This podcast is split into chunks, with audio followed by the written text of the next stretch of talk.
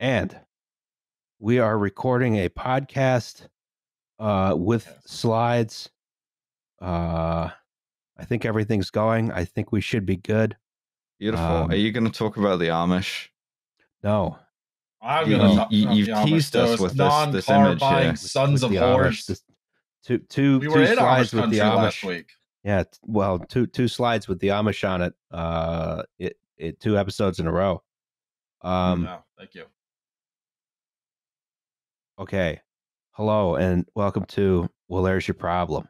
It's a podcast about engineering disasters with slides. I'm Justin Roczniak. I'm the person who's talking right now. Uh, my pronouns are he and him. All right, go. I am Alice Caldwell Kelly. I'm the person who's talking now. My pronouns are she and her. Yay, Liam.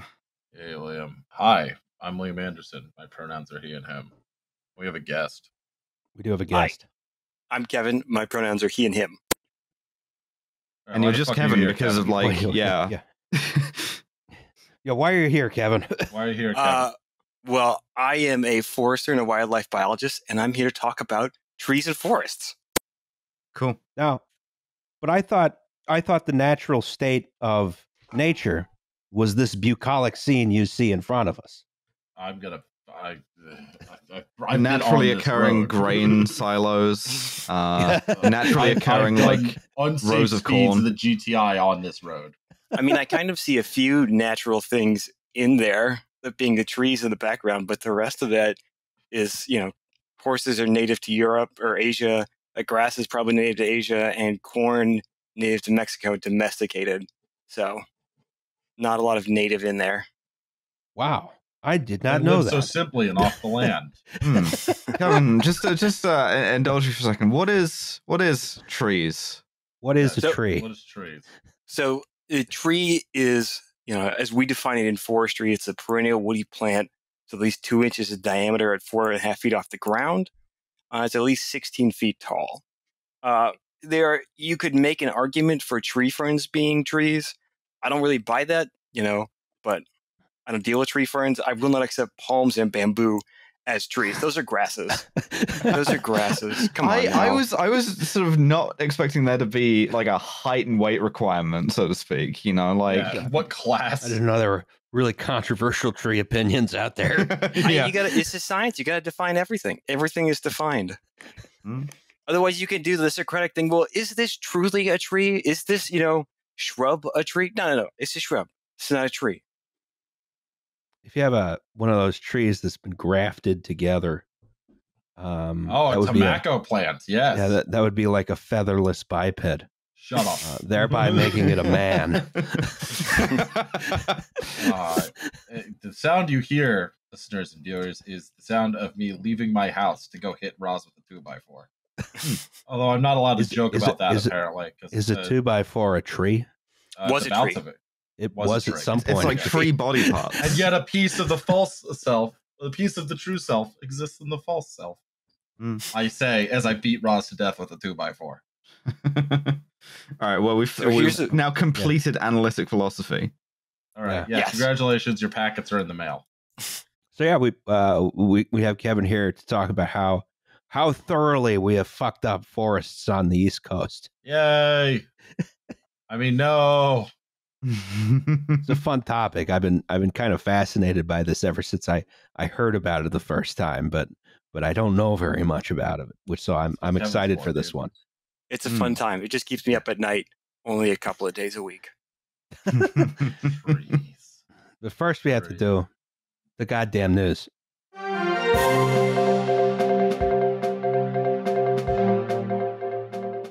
What's this?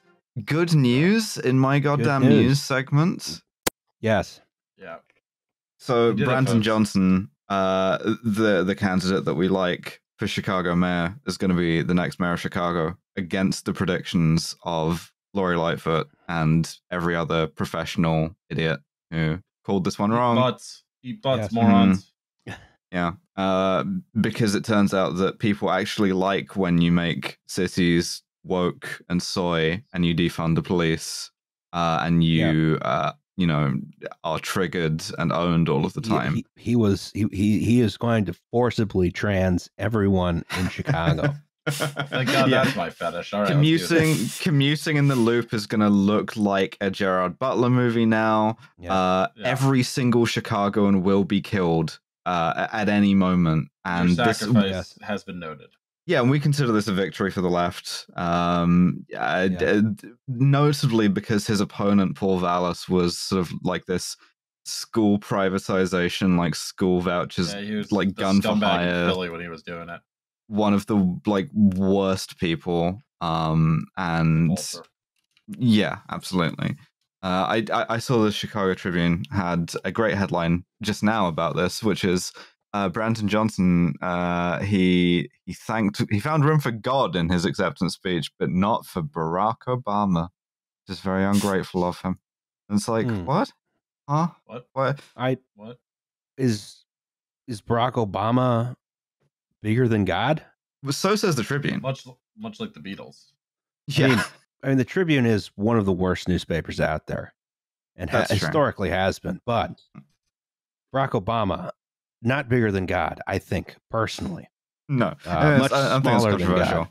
Yeah. Yeah. Uh, but so Chicago, uh, you know, progressive. Illinois, progressive. Site of the future uh, Pritzker Carnates. Um, and you know, f- fantastic work. Uh, all glory to particularly the the Chicago Teachers Union, who was Yes. like famously instrumental in this, and also like one of the best organized unions out there doing it. Mhm. Um, I hope we get a repeat of this in Philly with Helen Gym, uh, who is also Oh, supported by our teachers union. Oh, you're, order- you're Uh, voting for Gym, huh? Gym? Yeah, Yeah. yeah, I, I, I, I, I, I, am definitely going for Gym. I think that there's, uh, you know, we've got a the mayoral, the field right now is 11 candidates, Yeah, we have too many There's fucking people. two progressives, there's eight generics, and there's one fascist.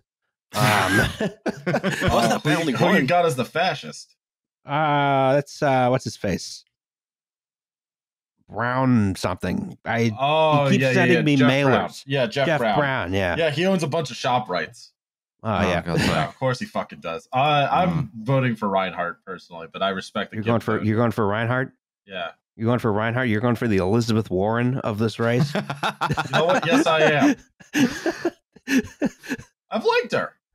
One one thing one thing I will say though uh, about, about Brandon Stearns, Johnson so uh, is there was a story uh, that the Chicago Fraternal Order of Police uh, like put out at the eleventh hour to try and swing like nervous, squishy liberals, uh, hate has no home here kind of people back towards Paul, which was if Brandon is elected. 800 to 1,000 Chicago Police Department officers will resign overnight. To which, uh, get going, We'll see ya. boys. It's time, you know, make it happen. Yep. That will make the inevitable remake of the Blues Brothers a much worse movie. Instead of like you know 500 cars flipping over, it'll be like two. oh God. yeah, in Brandon Johnson, Chicago, you don't even have a full SWAT team of guys to go like hut, hut, hut, hut, and like rappel Hut, down the front of the Daley Center. Just one guy going like, "Hey, stop that." Cut that out. So It I mean, might be much, on a pedal car. so much like Chesa Boudin, I look forward to seeing how they how they fuck him over in office. Um, Oh but yeah. possibly, possibly he evades all of this, and possibly he's like in contention for 2028. I don't know. Um, but it's it's a good thing in the meantime, and good for Chicago, good for the teachers. Thank you to them for dragging America's cities kicking and screaming into the 21st century. Um, Ross, you want to go ahead and- and defend Helen Gym appearing at the Union League or no? I just that's Like- that's the one that's I've been like- sitting on. That's like fine. You can just do fine. that. I have no response to that that can air. Semper Brandon or whatever. Yeah, exactly. You, you, you know who else was at the Union League? Abraham Lincoln. You know who else Yeah, is who at the else is a Union League? Republican? Both you and me, actually. We went for Yeah, an exactly, tour. Yeah, how, are, how, how Is you can't say cancelable? anything. Is that cancelable? I don't think they'd let us in except for that architectural tour, but I just want to know what happens when they. Well, they got they got to have a portrait of Trump in there now. But remember, they the, uh, didn't. They were like, "Oh yeah," because we went after he was elected. Remember, they were like, "Oh yeah, we're definitely working on it." We're trying to find an artist who can like really capture his 2018 essence. when we went. Like they should have had one at that point. this is true. really trying to grapple with the like Trump face. You know, it takes a while. Yeah. Oh fuck! We Yeah, should have put in could- some notes could- about how he got arrested. Uh, We were You like, did. oh, what should Yeah, what should we put wait. in the the thing I about it? we- like, uh, Didn't we talk about that on the last ep- last episode? I don't remember. I Said remember. he was gonna happen, but now he's been It was gonna happen. Now Yeah, he's we were, actually yeah, we were right. We were right. We predicted it. Uh, Orange man indicted. arrested. It pretends Um, this is another news item. Suck my butt. Orange man arrested. Uh, d- I look forward to him like paying a fine for this in like 2026 after his appeals run out, when he has been like elected God Emperor uh, in the last election that the United States will hold. Um, pay a fine of five hundred dollars yeah, and two days of community service. I do want the photos of Trump doing community service. that's oh, that'd true. be really funny. I want He's those doing like a litter picking thing. Yeah. He, no, Yeah. he's working at like a soup kitchen. I, yeah, I need those photos. That'd be really good. Well, you can always use an AI to generate them. I don't know. I, I'm morally opposed to it. Yeah. reasonable. Well, Well, as long as I don't know, serve Trump steaks, that that would be more time. Uh, Trump steaks were delicious, and nobody accepted that. I don't were accept they? that. No, I'm fucking with you. Okay. I, I I feel as if I've been rewarded for my skepticism. yeah, I, I, I, I was about to say Ross. it Sorry, does not handsome. seem like weren't they like you bought them from the sharper image? What? No, you didn't. Is that true? Was it- yeah, was it no, I remember hearing that too. What? the, you, you get your like Oh frozen no, and steaks, also QVC. That makes it so much better. and Yeah. a package of meat coming from the president. Like,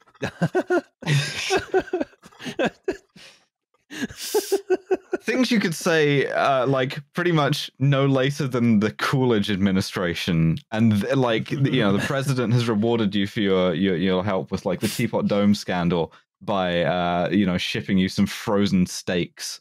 Um, but he So- brought back. So, you, you got a political favor from Coolidge by delivering him a, a, a chest freezer full of venison. And my dad got paid like that one time. Hmm? Didn't somebody send Taft like a, a raccoon or a possum to eat? Yeah. Yeah, 'cause they were trying to compete with the teddy bear, and it was a possum, but those stuffed animals didn't sell. I just read uh, the a bio uh, biography of both uh, Tr and Taft, and yeah, they were trying to like get his own teddy bear, but then it ended up being a possum, which scared the kids. I mean, it's the only native marsupial. Is it's neat until you yeah, look at the put tail. put it on. You know, fuck eagles. Put that on the Great Seal. Whoa, Possum. whoa, whoa, whoa! Go birds! Go birds. Possum with okay, fine, yeah, go birds. You make a good point. You make a compelling point, but imagine like a spread possum with like a fistful of like grain and a fistful of like a sheaf of arrows. That's Yeah, you know, crash. I kind of like that. if if Mm. you ever seen a possum skull, like uh, just like the skull of a possum, their mouths are just jammed full of teeth. mm. It's just so many teeth in there. There used to be a possum who lived underneath my porch. I saw him every once in a while. I was always happy to see him. You know, there's neat a Trump. National Golf Club that claims to be Philly, but it's actually in Pine Hill, New Jersey. That Hmm. sounds about right. Just learned that. Yeah. Um. Anyway, Anyway, in other news, uh, Haunts, NS has done it again. Dutch. Yeah. yes, yeah. Oh, congratulations, boys. Norfolk Soldau. Norfolk Southern. Uh, yeah, the fucking N- Nederlandse Spoorwegen, I, I think. Uh, don't quote me on that. Uh, the Dutch train. I never was able to pronounce it. They, they, they, they put a train on the ground. They, they, they, um, the spirit of Hans sort of like descended upon the Netherlands, and Yes. they ran a high speed uh, passenger train into like a, like a line crane, um, which nobody knows why it was there, or you know why it ran into it, but it killed like one person. Presumably, the guy who put it there dozen. knows why it was there. Well, I mean, yeah, but he's not. You, you don't have to incriminate yourself. If you're watching That's those like point, yeah. lawyer TikToks, you know, that guy with too many rings on is telling him, you know, you don't, you don't got to answer any questions. You don't got to consent No, to a search of your crane. Yeah, this is true. I I do not consent to joinder. Um, yeah, but this is like uh, uh, hmm. this killed like four people. Did it? um, I I only think- saw like yeah. one when I uh, when I Well, looked. maybe it was but, one. Yeah. I don't know. Oh, Uh, one person, nasty four wreck with a passenger train. Mm, yeah, and this is uh, like in between The Hague and Amsterdam. Um, it's a Mm. shame. It's a great shame. Um, I've been carrying Donald Trump going for international war crimes. International Golf Club. yeah, International War Crimes Tribunal at the International Golf Club. There is Sure one. is. There, there is one in Scotland, uh, and there's Oh, one God. in Dubai apparently, because of course. I mean, we, we we ran an international like um tri- criminal tribunal here for the like the Lockerbie bombing. Future episode, I Right, imagine. Right. Uh, Oh yeah. so yeah, we made a bit of the Hague temporarily Scotland for legal reasons, which is an interesting bit of like legal history. I love legal fiction. Yeah. it's Um, like how the Amtrak Cafe car is Washington D.C. Yeah. For legal Mhm. reasons. Yeah. Also, so you can hold like international war crimes tribunals in the cafe car. Yeah, There's not much room, but they do try. You gotta do it really fast because it's high speed rail, though. yeah. yeah, yeah, implying Amtrak is high speed rail. I was about to say you Uh. could do it on a long distance train, no problem. Can you imagine getting tried for war crimes on like the uh the Southwest Empire Chief or? Builder. Yeah. Uh, Southwest Chief would make more sense because it gets delayed so often. yeah. Oh, not uh, the Southwest Chief, the Sunset Limited. That's the the one. Sunset Limited, yeah. Mm. Hey, I mean, if you can sign the armistice of World War One in a train car, why not? Why not do this? You know? Why not? Yeah. Yeah. why not? I don't know. I've always wanted to take the Southwest Chief. That's always been a, a thing I've wanted. Uh, it's supposed to be the good one, yeah. Uh, Mm. But uh, yeah. That's all I had. News. Yeah. okay. Yes. Uh, Da, da, da, da, da. Norfolk, Norfolk, is- Norfolk Southern fucks up again. Anyway. Yeah, yeah. Every every Oh. train on the ground is a Norfolk Southern joint. Yeah. yeah, and- nothing, jackasses. Yeah. What is a This- forest? Yeah. This is where Kevin takes over. All right, thanks. Hey, before we jump into it, I got to do the science thing where all of the opinions are my own and not a representation of, the, of my employer, uh, who we're just not going to name. For Yeah, fun. we're not going to be disclosing that. Uh, you, but it's not a representation of any employer's opinions. It's just you. Yes. no, Just and you. Live, I- live and die on your own merits, Kevin. that's fine. I, I have scientific backing for 99% of this. There's like one point where we'll get outside of the literature. So if anyone really has questions, they can email you guys for the citations. No, they can't. We're not No, they doing can't. your Yeah. office No. hours for you. No, for fuck's no, sake. pay us. Well, I don't want them to us, find dickhead. We're not we're, like the, the the exploitation of TAs in the podcast industry is getting reprehensible. Are we the Like- TAs? Are we the Yeah, professors? yeah, Are yeah. we, oh, we're all of it, I think. There were both. Yeah. We couldn't unionize because we're all management, but that's fine. Actually, we have to live in podcast housing too. Yeah. You guys get Yeah. this is this is uh, for the engineering folks. This is your uh, elective credit. So we're going to talk about trees. We're going to talk about forests. Uh, forests are some of my favorite things. Um, we defined a tree. Let's define a forest for fun. Uh, a forest is at least one acre of land that's at least ten percent covered in trees. That's not used for anything else, not urban or agriculture. That is a forest. Um, you can have savannas that are forests you can have like really dense forests that are forests. Everything that has 10% f- trees, forest. So So, like That's the what a plot of land is. behind my childhood home that was in between two subdivisions was a forest. Yes. Was it an For this acre? joke, for this joke, yes. Was it an acre? Probably. Yes. That's a forest. yes. Uh, here's a fun one. Uh, because of the UK, we have some really silly God. measurements in forestry. We use chains, we use links What? to measure land, and we use tenths of inches what? to measure trees.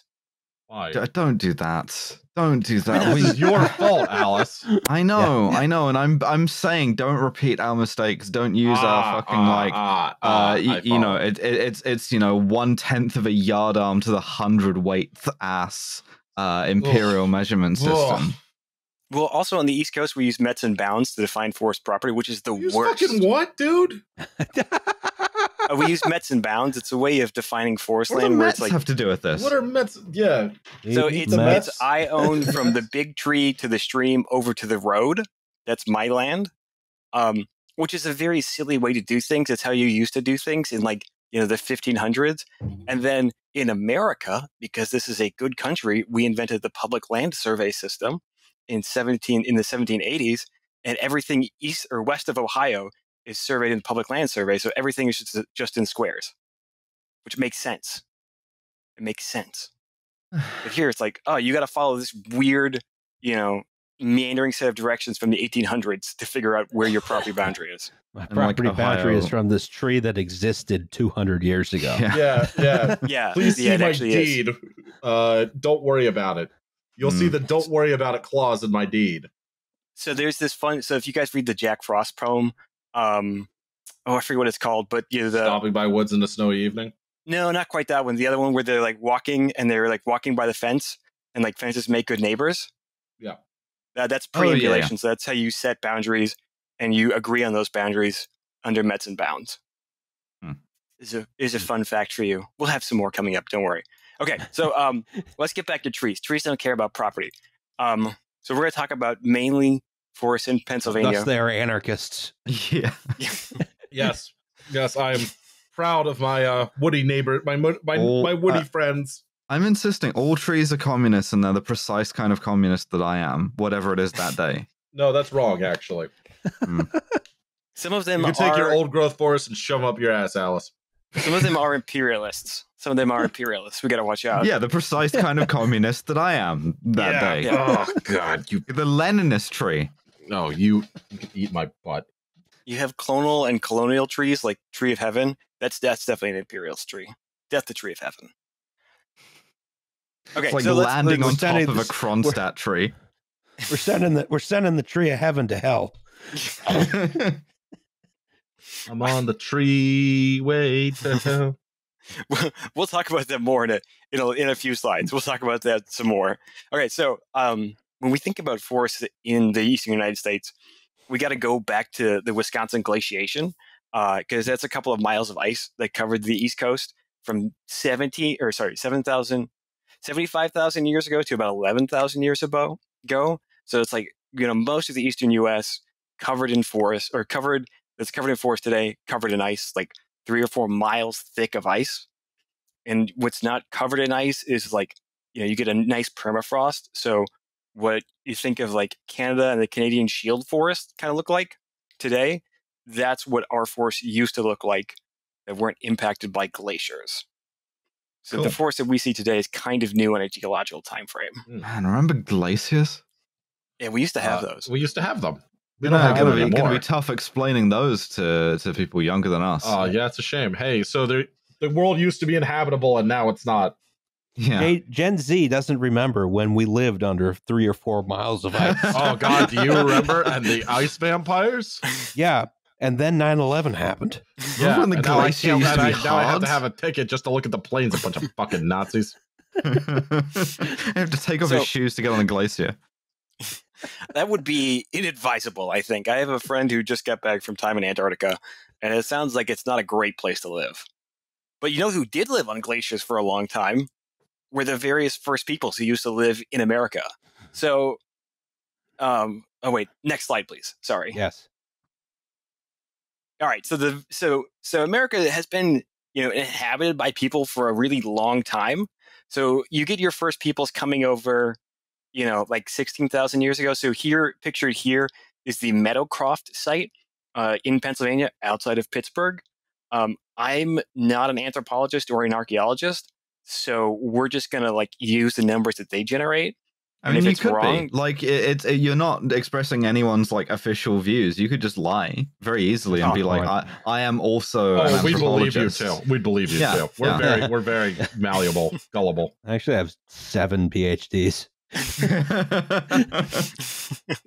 I just have one, but it's my pretty huge dick. And um,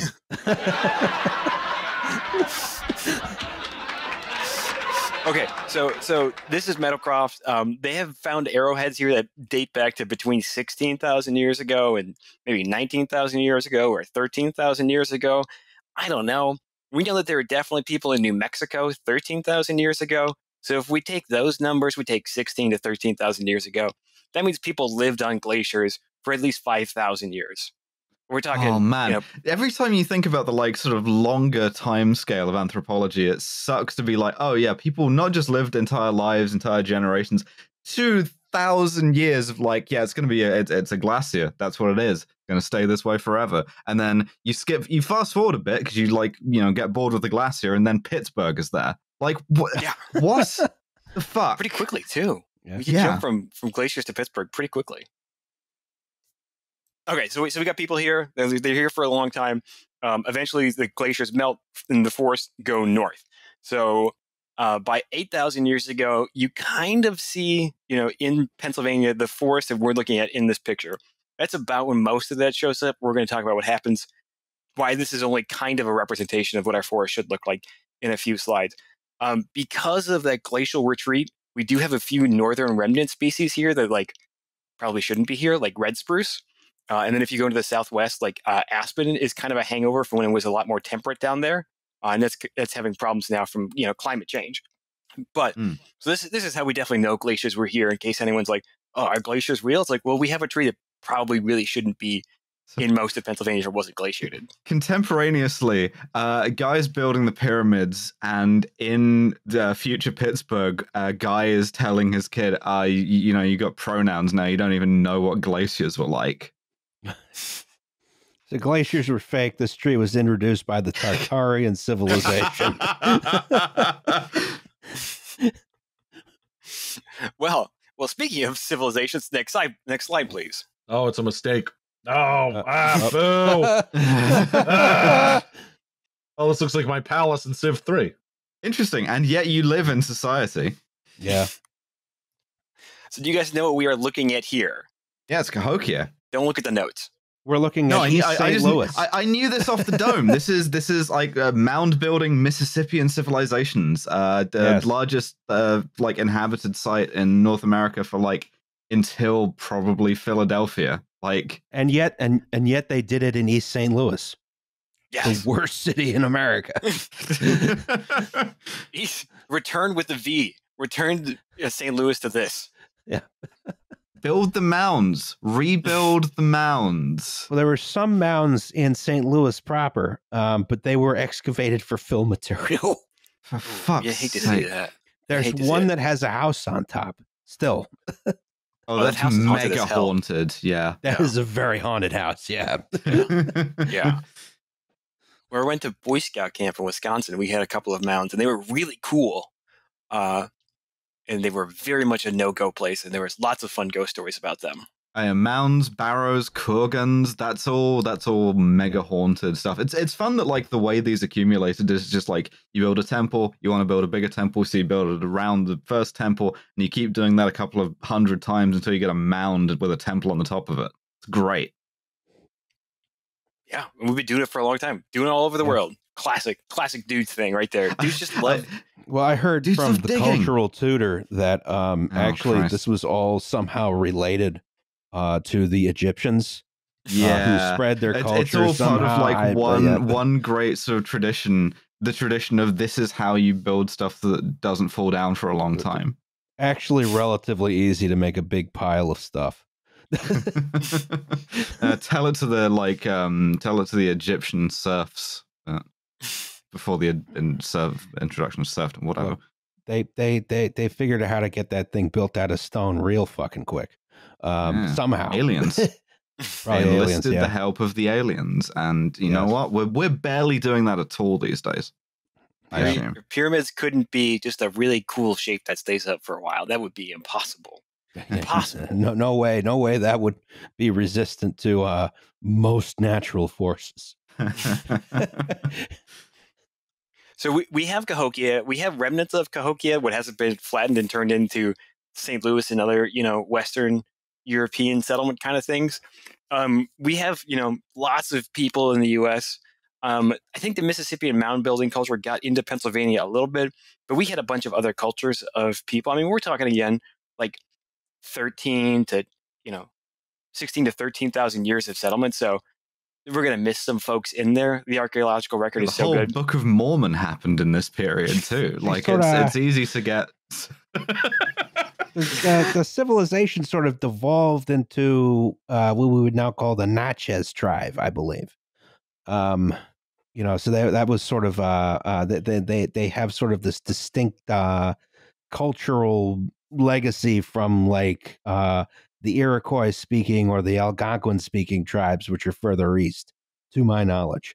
Um, Although Sure. calling them a Mississippian culture, although literally geographically, historically true, does make me think of them all talking like Foghorn Leghorn. And I apologize for that, but I I can't shake the idea of like being human sacrificed, having my like indigenous having- peoples just talking with the thickest draw you ever did. yeah, here. yeah, yeah. I, I get like the heart torn out of my chest and get like rolled down the mound, uh, you know, by a guy who talks like Foghorn Leghorn.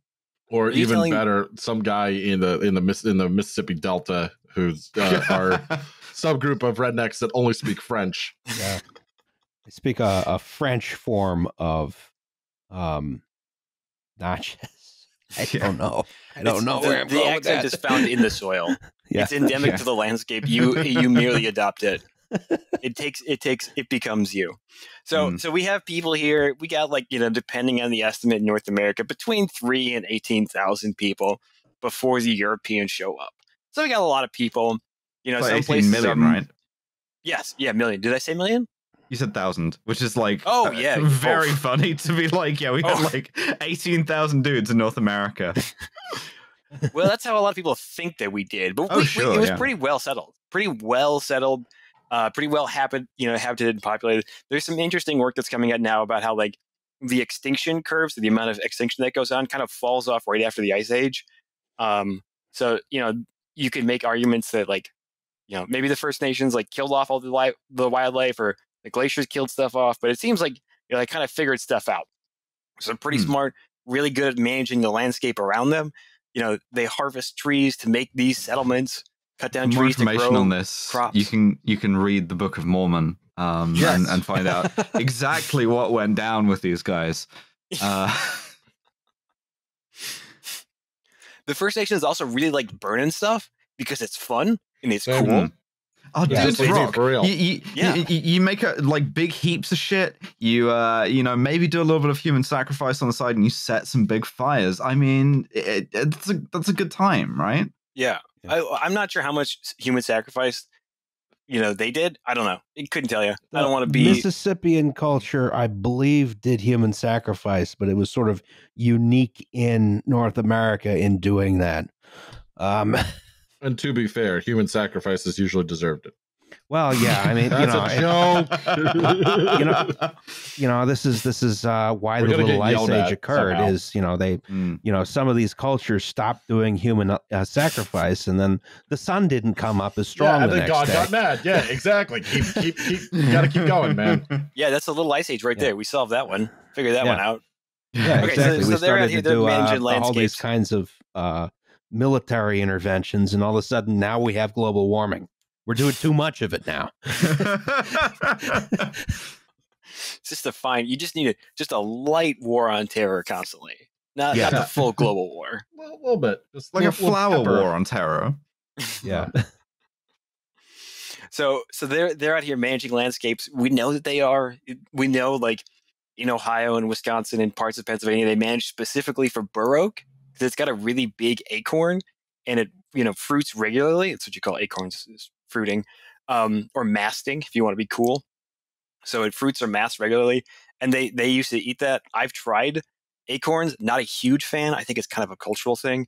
What are you gonna do? You get enriched flour and sugar that beats a lot of things in nature. Um, it's also really good for way into wildlife. Oh, I love Mm. squirrels. Squirrels pretty tasty. yeah. Squirrel is pretty good. Yeah, big fan. And then they, and you don't have to burn like at a pretty um, nixtamalize it either. You don't have to like um you know like process it in saliva or whatever either, which I bet is helpful. Yeah, I think you just leach it in water. Yeah. I've only had acorn once. It's it's fine. Mm. So so they managed to land for a long time, and you know they managed to every the humans touched every acre and every foot of land in the United States. You know for thousands of years, well before you know Europeans show up. But then Europeans show up. They do a couple of genocides. you know, I think that we can Lions of Lions Led by Donkeys is a good series on the King's King Philip's War. Excuse Thank me. you. That you can check out if you want to learn more about that. Thank you Um, for advertising my own podcast to me.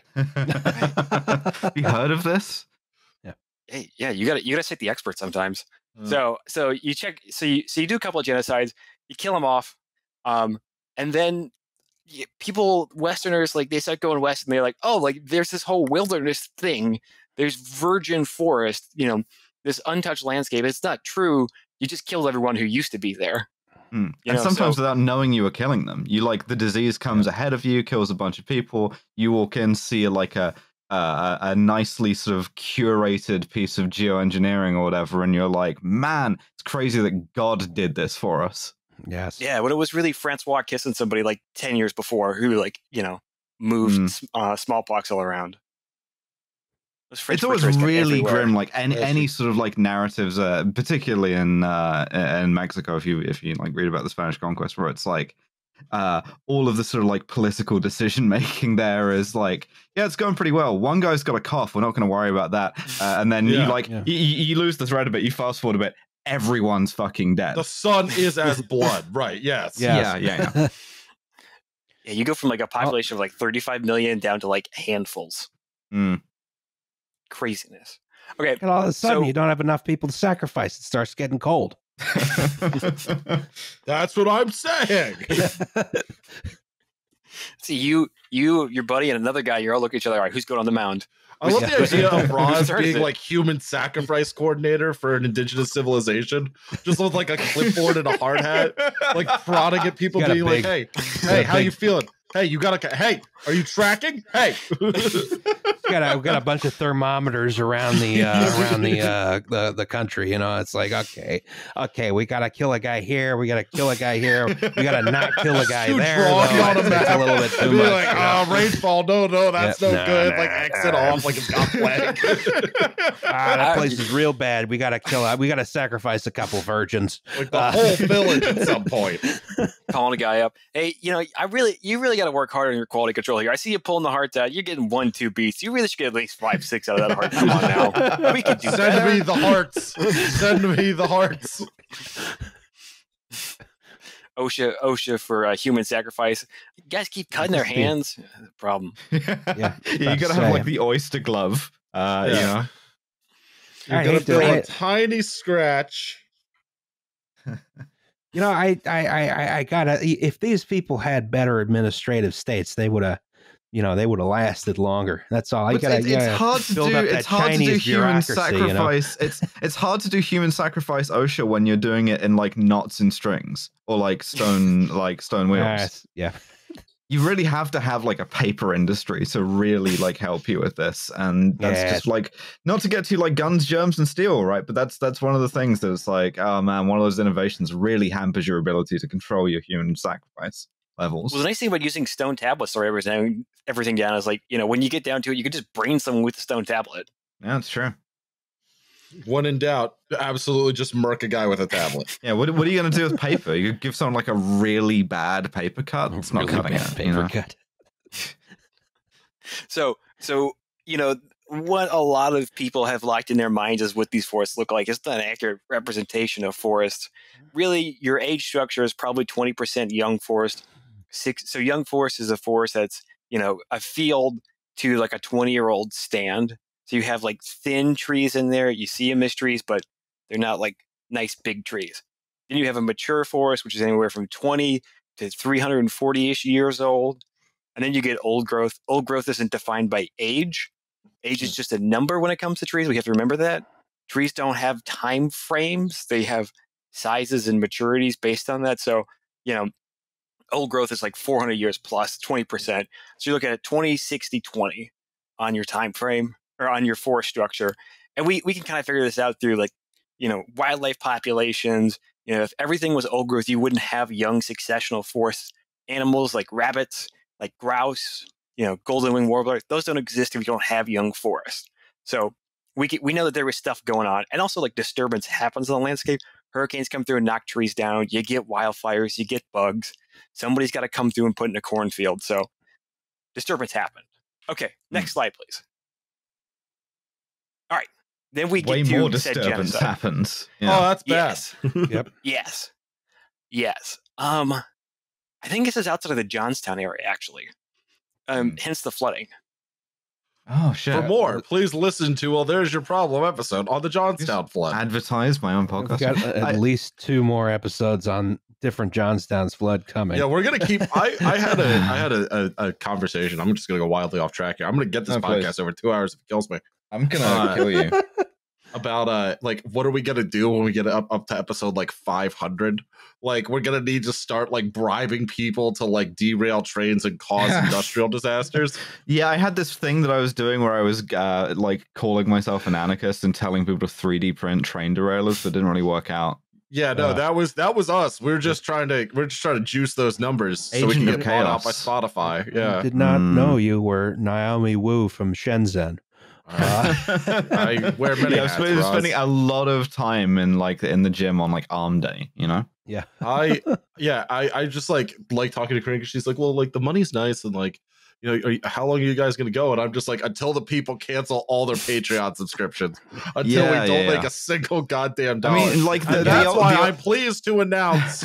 I, I mean, the thing is, right? I, I enjoy doing this. I enjoy making the content. I enjoy hanging out with my friends for work. I enjoy that people seem to like it, but also I enjoy paying rent. Um, yeah, and I, I'm sure I've said this, I've told the story before, but like Kill James Bond, my other podcast, uh, when I started doing that, someone told me, uh, it's so cool that you have uh, like a project with a defined endpoint because now nothing ever like ends. And I was like, yeah, for sure. Then we ran out of Bond movies, and I was like, fuck, we're we're not we're not ending the thing. We're just gonna keep going. Uh, and I, I suspect this is going to be the same way. This they are going to have to drag us kicking and screaming off the air. Oh yeah, Yes. yeah, no, absolutely. I I We'll be down Do to think the it's funny? dregs, like the Uh, real dregs. So I uh I got uh we got laid off a couple weeks ago uh from my nine to Hmm. five. Uh if you've got a job, uh WTYP pod at Gmail, hit me up. But uh I was talking to Roz and I was like it, we were talking and it was just like hanging out.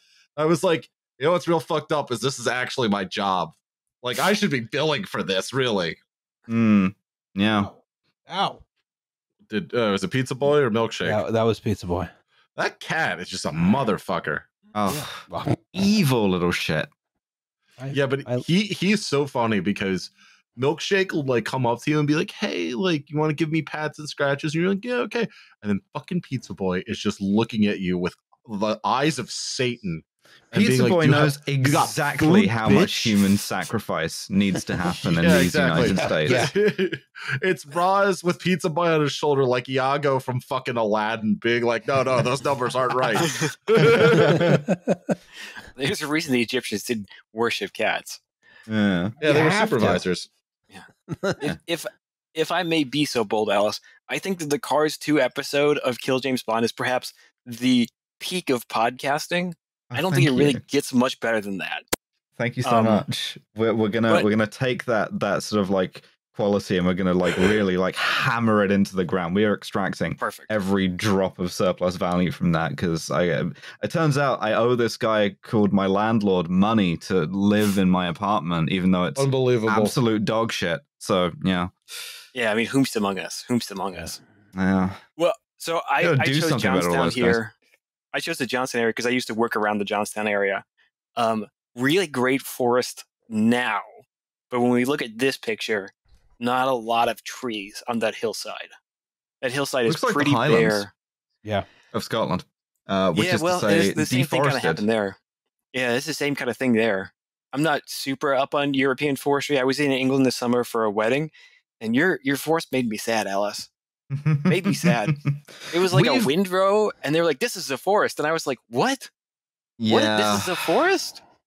Yeah, it's real sad. I mean, one thing I will say, particularly about Scotland, is that we we have our moments of sort of like reforestation and like rewilding and stuff, and you know, it's been a mixed bag. Uh, We're not doing nearly as much as uh, as we should be of, of either, but you can get a couple of cool before and after photos where it's like the sort of moonscape gorse uh, shit that we have like most of the country or most of the Highlands. uh, on, on the one side, and on and on the right, it looks like fucking you know Disney princess forest. It's great, um, and it's like that that you know took five years or whatever, and it's like yeah, we could just do a bunch more of that. Uh, Trees are, if you could say one thing about them, they're very good at growing and they're very resilient. Well, that's two things. You could say two things about trees. I think you guys use a lot of Doug fir out there, though. So I would find Yeah. a native tree species. But hey, I'm not a Scottish forester. I work in, you know, the mid Atlantic. So what do I know about Scotland? Okay, all right. back on track. Appalachia. Hmm. Yeah, getting back on track. So Yeah. so we get these we get these westerns who show up. They farm differently. You establish a lot of fields. You, you do a lot of cutting, do a lot of burning. Um, all of the old growth hemlock comes down. Uh, it comes down not for the, the wood, am I but supposed for to the poison bark. people now? You know, waiting hemlock. around for sarin gas for sarin to be invented. Other hemlock. you can just go other to the chemist and like get some arsenic, and you know just Wow. put it in whatever. No, I'm You not use some- worried about it. I, I'm sure I could poison someone fine. You have Yeah. a really nasty poison ivy rash. Oh, I'm Mm. very allergic to The last, poison ivy. time I, is- the last time I got poison ivy, I got it on my eyelids. It was fucking horrible. Oh fuck, Ooh. Jesus! So the last time I got poison ivy, I went into the doctor's office. I was leaking fluid down my leg, and the admin was Mm. like, "Oh, that's bad." And then the nurse came in. She's like, "Oh, that's bad." The doctor came in. and He was like, "Oh, that's bad." I was like, "Wow, thanks, guys. I'm leaking fluid onto your floor. I didn't know that." Yes, I concur. It's bad. Now give me the fucking painkillers, please, or whatever it is that I have to do. It had to Mm. give me some steroids, which was fun. Okay, so so they cut down the hemlock, the eastern hemlock, which is different from poison hemlock. That we do have poison hemlock. Thank you, Europe. We will get to invasive species later. So cut down the hemlock, they become tannins to tan leather. Um, I'm not gonna lie, seeing that would probably make me cry. Just these huge trees getting cut up just for bark, and just you know huge trees left in the woods just for the bark. Um, the It's like the biggest obviously- waste after like using sequoias for toothpicks, right?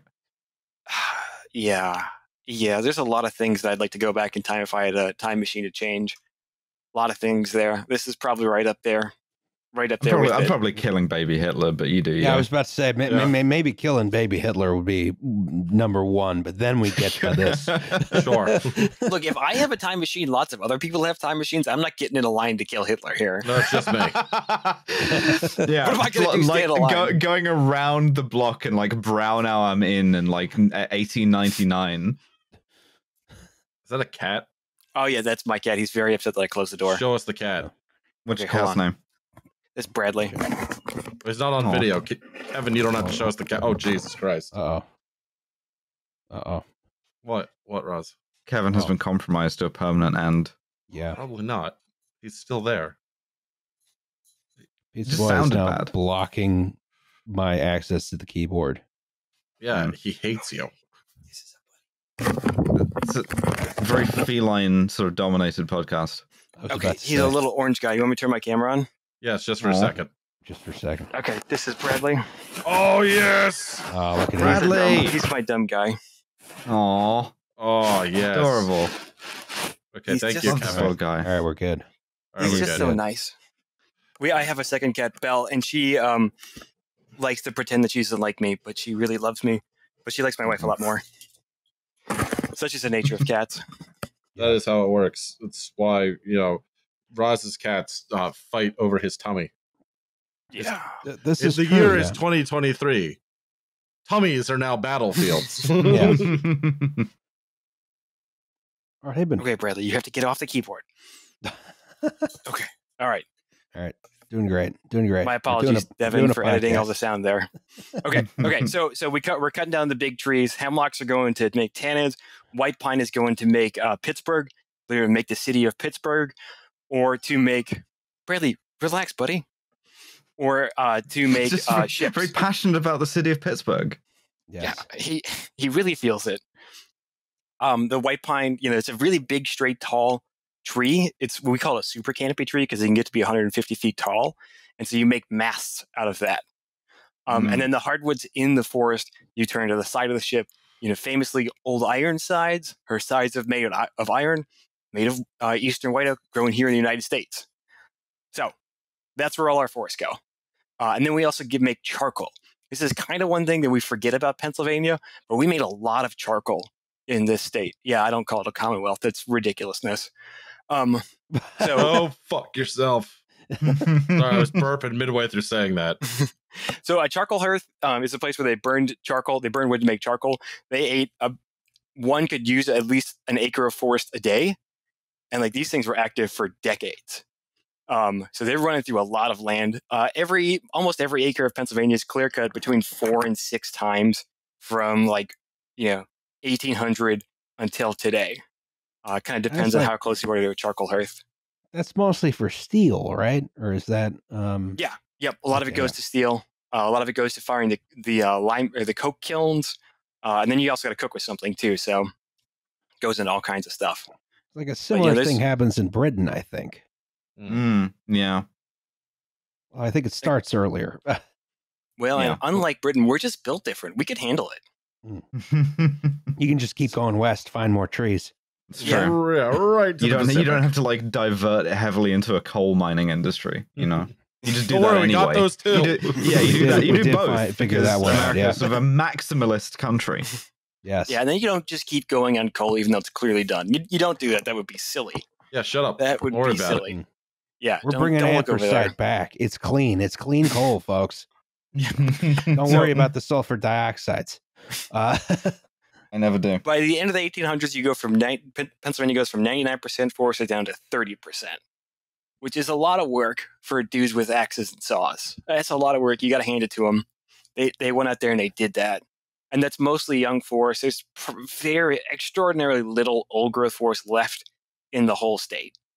You know, you can count them off. There's like Cook's Forest, World's End, and a couple other spots, but very little is left. You also, in the process of you know civilizing the West, you exterminate wolves, mountain lions, wolverines, almost kill off deer, and uh, pine martens and fishers got exterminated um, and driven to extinction. We almost did that to turkeys and black bears too, but we still have turkeys, black bears, and deer. Luckily, you do a similar Hmm. thing to the plant community. Uh, and so we're doing this for a good while until next slide, please. Famously, the Dust Bowl. me happens. reaping, or rather, me not reaping. yeah. Yes. Yes, that would be the problem. That would be the problem. Um, now, obviously, in Pennsylvania, you don't get, you know, as big of a problem, but you get a lot of farm abandonment. And the really fun thing about Pennsylvania is the ground wants to be trees. So the forests start to bou- bounce back until, next slide, please. You get this. Does anyone know what this is? Ugh. No, this is this I have is the a, notes a in photo front of of me, like so I do. Fucked up Yeah, tree bark. But I'm, pre- Yes. I'm pretending not to know because I'm not looking down at the notes. Yeah. No, that's It's fine. I about- this thought is some I would- body horror right here. Yes. Mm. So this is chestnut There's a lot of body horror in trees, huh? I mean, they don't really have bodies, so yeah. Oh, no, there's like I a mean really fun. that like looks horrifying when you like uh, um, sort of mentally translate it to a human context because we're anthropocentric, you know, brained animals. yeah, there's a really fun um, fungus. It's not. It's not oak apple, or sorry, it's not cedar apple fungus. It's not oak apple. But there's one that looks like a like an octopus is coming out of a tree. I'm forgetting the name is escaping me right now. But there's some Hmm. weird stuff out there with trees. Um, but the trees aren't usually the ones doing it. It's usually the stuff attacking the trees. So this is chestnut blight. Chestnut blight is a non-native fungus. It's native to Asia. If anyone's really curious. Um, though weirdly, when you talk about invasive species, people tend to get kind of racist when you talk about Hmm. invasives. They get into like the whole like, oh, like you know, someone did this to us, and like usually no, usually like it's the person who imported its fault. You know, no, no one in China purposely packed up a tree with blight and send it over here. You, Or someone bought spotted it. lanternfly. Oh, we will get to that. Yes, we'll get to SLF. We'll get there. Okay, so this shows up in 1905, um, and by 1940, maybe 1950, you know, pick your expert. Uh, all the chestnut, well, almost all the chestnut in America are dead. So that we're going to have a really nice body count in this episode. So right now, I'm going to win at you know total organisms killed. We're talking between three and a half and four billion trees dead. Jesus. Jesus. Yep. And like chestnut was like had like a, a ton of like cultural valence too, right? Like you used the chestnut for a bunch of stuff. It's good like a Oh, it's good yeah. street tree and stuff. Oh, yeah. Um, Yeah. oh yeah, I mean, I, chestnuts roasting on an open fire.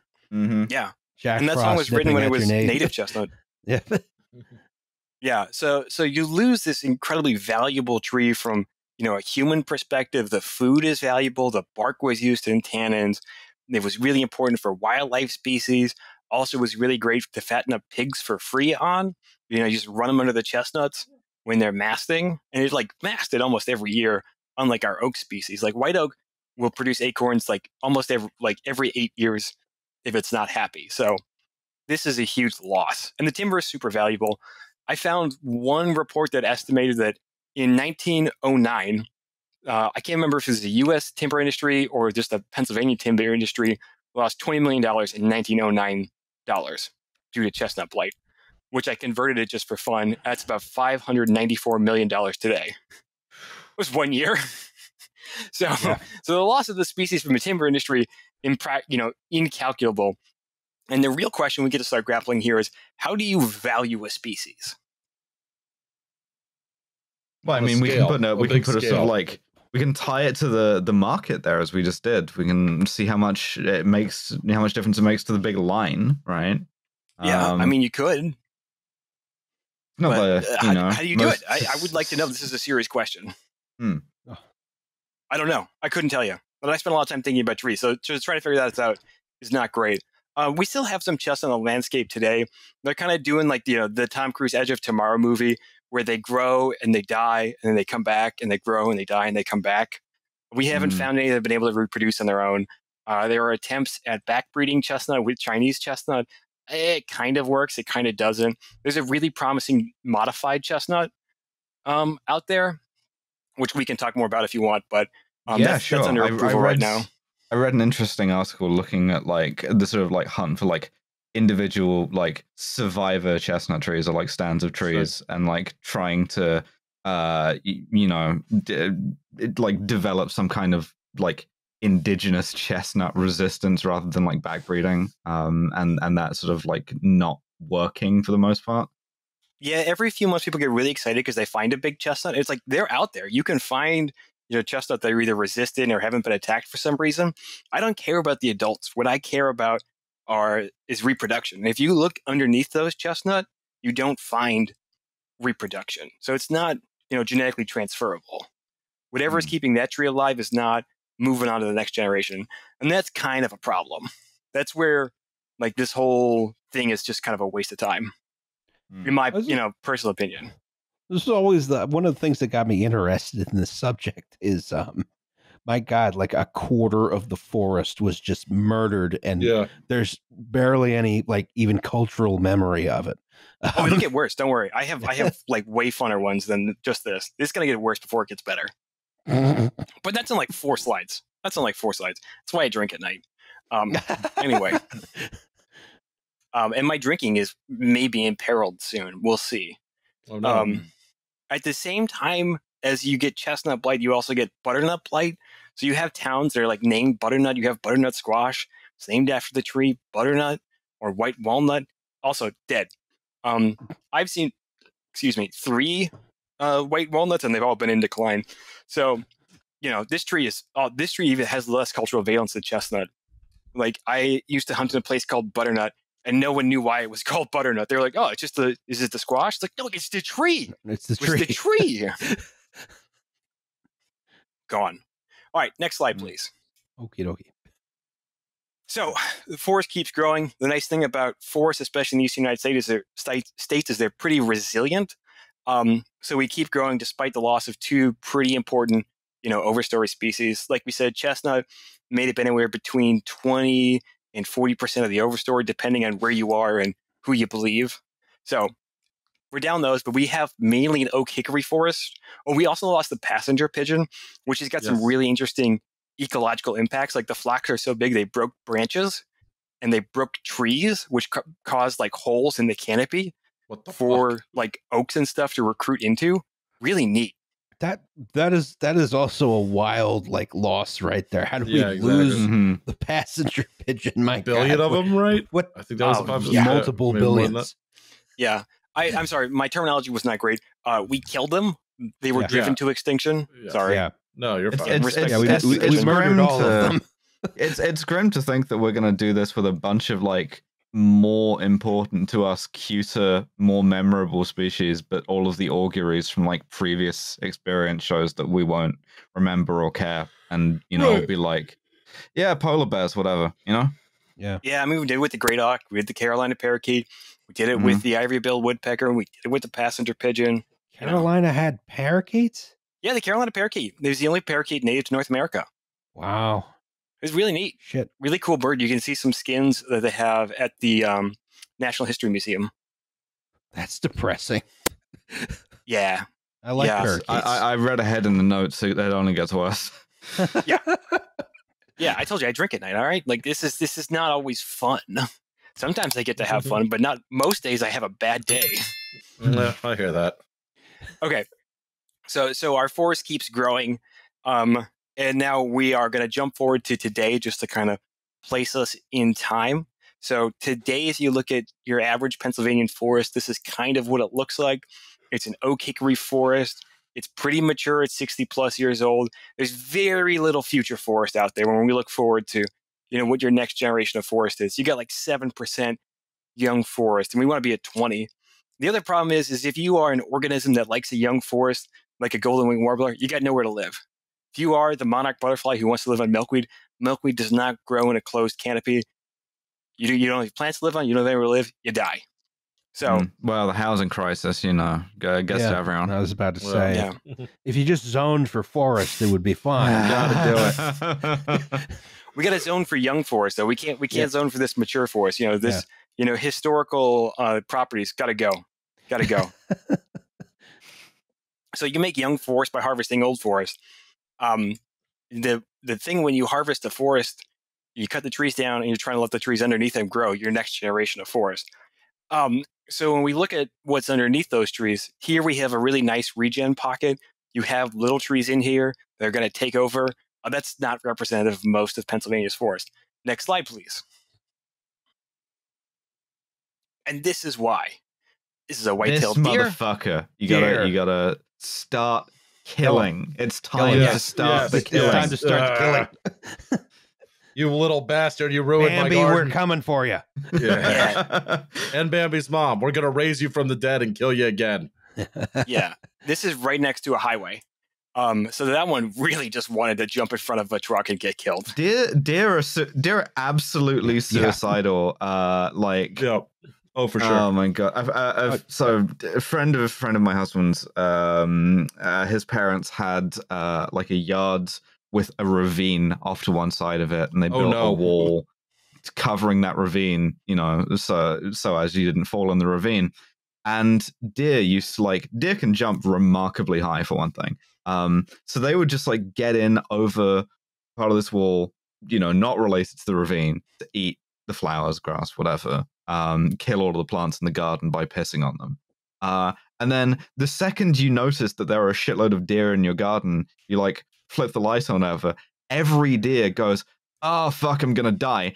Runs, sprints in the direction of the wall, jumps over it directly into the ravine. It's like a buffalo drop. Like it's littered with deer carcasses, and you just have a ravine full of dead deer next to your house, and you're just like, the, f- what the fuck am I? And this happened like regularly. Deer are not smart animals. no, No, no, No. No, no. Yeah. Liam and I witnessed the deer run into I ninety five and get just trucked by an SUV. Yeah. Mhm. Uh, it was We really di- and we didn't get killed because of my tremendous driving.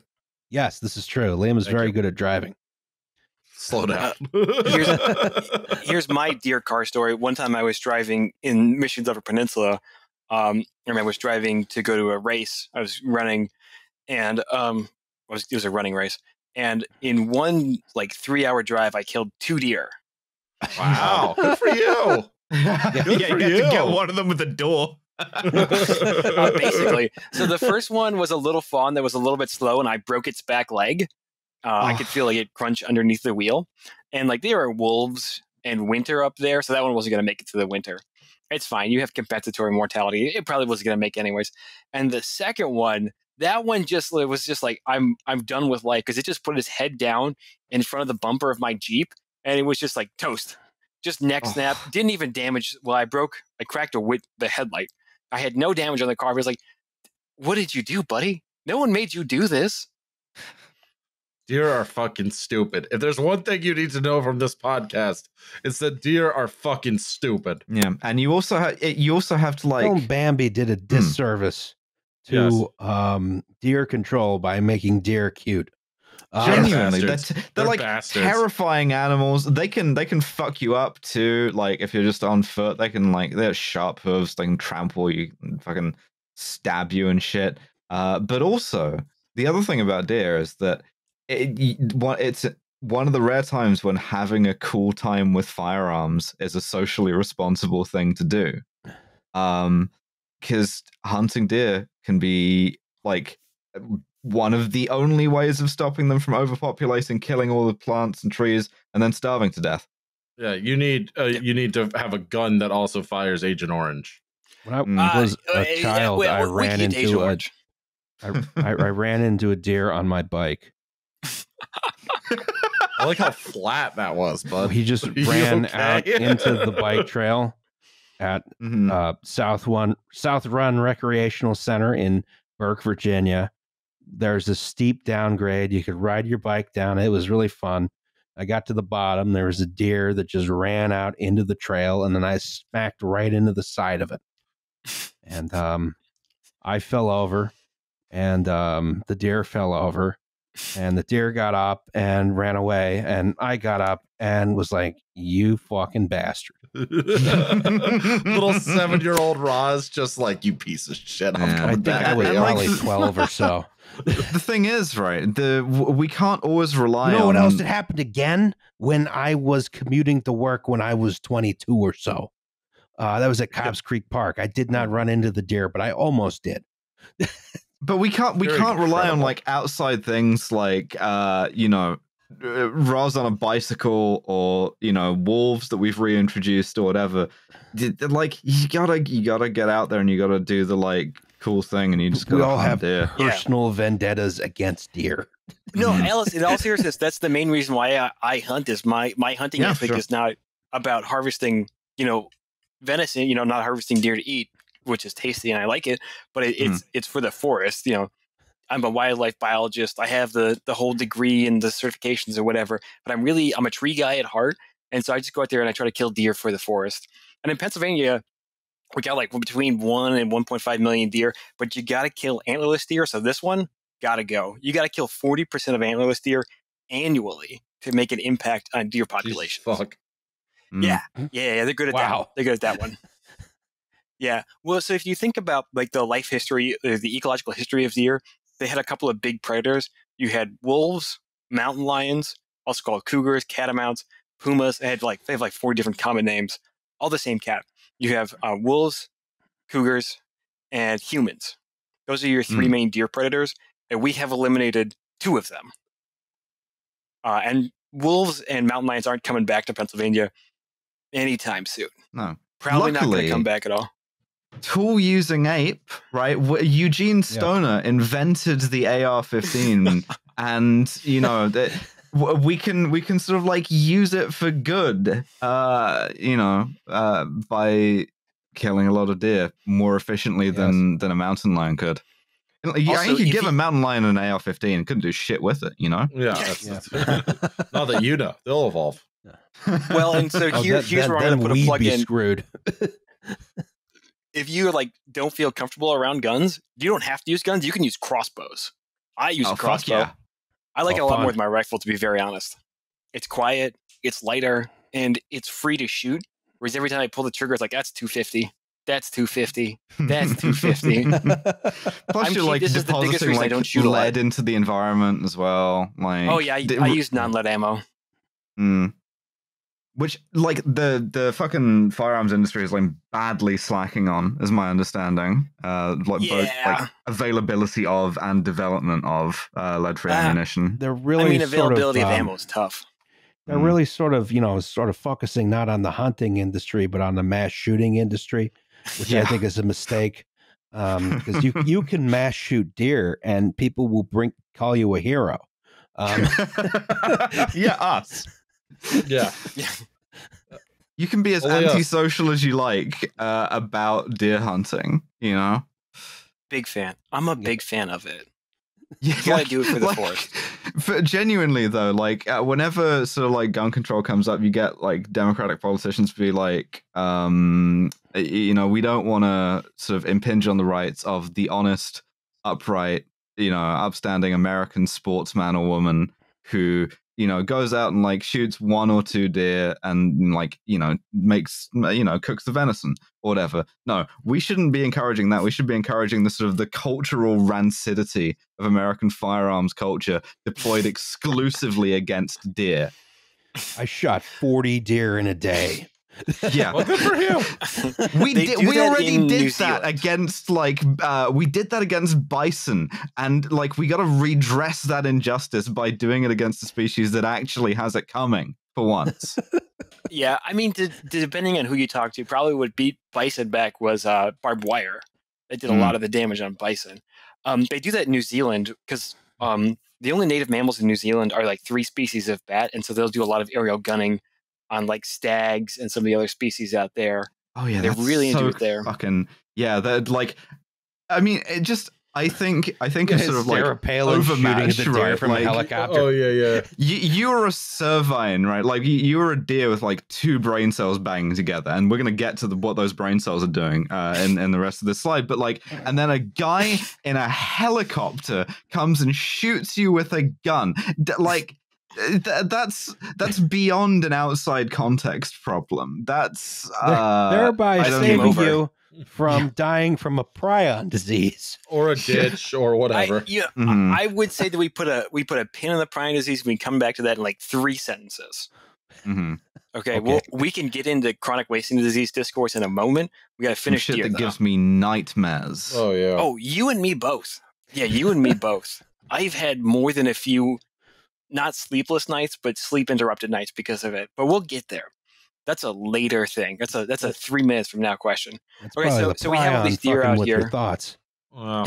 Fuck. Oh, Hey, Uh. hey, you know what's you know what's a fun thing to deploy against someone who's got a health anxiety is uh, diseases that like whose transmission is extremely resilient and whose symptoms are extremely nebulous. Yay. yeah, yeah, yeah. It's real fun. Oh, Grew up in fun. Britain in the Oh, nineties. Gonna be so- paranoid about that for the rest of my fucking life. Oh, I'm so old. I mean, on the bright side, there's nothing you could do about it. Yeah, That's just, cool. yeah, that's it. Yeah. It takes usually uh, 50 years for symptoms to manifest. Or Mhm, no, I don't cool. think it's, maybe it's 20 years. I can't remember exactly. No one It's in the knows. double No one, no one knows. Which is, mm, mm, ah, We, we are all controlled by the prion. We like that stuff. I would simply not have my uh, you know, proteins unfold. That's what I would do. we, what we've got to do as a policy prescription here is um, kill a lot of deer, not eat the meat, Yeah. and like be be the vegetarian uh, deer mass shooter. I, I do this. I do this for ethical reasons. I say as I reload Put my it on a- Put it all on a, A 20, you got to you got to be at least using a 30 odd six. Also in Pennsylvania, this is the other thing that gets me about hunting discourse. Um, in Pennsylvania, you have to use either pump action, um, lever action, or um, oh, what is my bolt action guns? You can't use semi-autos. No, so you we, can't. we, you know, we're you, get- we're you, very weird about it. Yeah, Mm. it's fine. Like if you're gonna shoot a deer, you it takes a while to deal with them after you kill them. So you really only need one one shot. It's usually skin a- fine in my love to skin a experience. buck. Love to have fun here. Yeah. Okay. So so deer have been overpopulated for a long time, like thirty plus years in Pennsylvania. So they've eaten through everything. I mean, I'm talking like like we had like like lists of like what is non-preferred browse what deer aren't going to eat because they have small stomachs, so they can't eat everything. Like elk will eat grass. They're a lot more like cows than deer. Deer are what we call selective browsers, and so they've selected through everything they like to eat. They're getting into the stuff they don't like to eat. Um, they're changing the forest, like the dominance of the forest. Like you go from like oak oak hickory stands to just like sweet birch because they don't like sweet birch, which is a problem that we'll discuss later. Uh, we've lost a lot of shrub layer in our forests, which has caused a reduction in bird populations. So, if you're wondering where some of like like the so- bird so for- decline goes, deer. For clarification, are we're redoing the forests to avoid deer, or they've just chewed through everything? Oh, they've eaten it all. Yeah, yeah, okay, yeah. thank they you, eat- thank they you. I wasn't sure. No, no. The the a lot of the a a lot of regeneration is right there on the screen. It's in that one, and it, it's friends. Okay. Um, so now they're eating things that they don't want to eat. Uh, Like we've discussed for the last 10 minutes, the only way we can control deer is hunting, particularly with antlerless deer. Um, if you don't like guns, that's fine. It's called archery equipment in the US. I don't think you can use archery equipment in a lot of European states and No, countries. it's it's not legal here. Yeah, uh, like bow why. hunting, anything like that is not is not legal here, and we have like less restrictive firearm laws for hunting than people tend to think, uh, but like still quite restrictive. Um, Honestly, my crossbow is the same knockdown power as the rifle. It's fine. It's fine. You are It's They humane. go the Hearing same it distance here- when they don't have a heart. yeah, You are Mhm. hearing it here first from a leftist podcast, folks. Um, even if you're a vegetarian or a vegan, it is still your duty to go out and kill animals. Yes, your moral duty, and we are not joking not animals about that one. like in the Hi, ambient, Dad. but like deer specifically. Um, like Oh yeah, yeah. No, can't Acco- emphasize it enough. according to the dictates of your own sort of like local uh, wildlife and are criminals. forestry authority. yeah, okay, yeah, sure, whatever. But do like guerrilla gardening, but like, just like kill any deer you see. Eh, I would say legal and ethically harvest them, but uh, you know what? It to each their own. Each everyone has their own set of ethics. I can't dictate your Just like ethics. at, thi- at this point, they're fucking up the forest so badly that like uh, a sort of like a forestry biologist is like, yeah, no, you can fucking war crime him if you want, whatever. I don't give a shit. I am the deer Like- commissar. Not one step back. Um, so we have the Amish do some really interesting drives, which are not always fun to be around if you're not part of the drive. Um, that's a later. That's a that's a that's a different story for a different time. Is what that one is. But there's a lot of lead flying in deer season if you go into some places with some people. Uh, the commissar is less of a joke than we would hope it would be. Um, okay, so so we we had mentioned chronic wasting disease. How much do you how much do you guys want to get into chronic? I do chronic stuff. We could talk about it. We cannot. Up to you. wanna talk Um, about it. Yeah, Let's do the body horror. Yeah, Yeah. let's, Yeah, let's do the Yeah, body okay. horror. Yeah.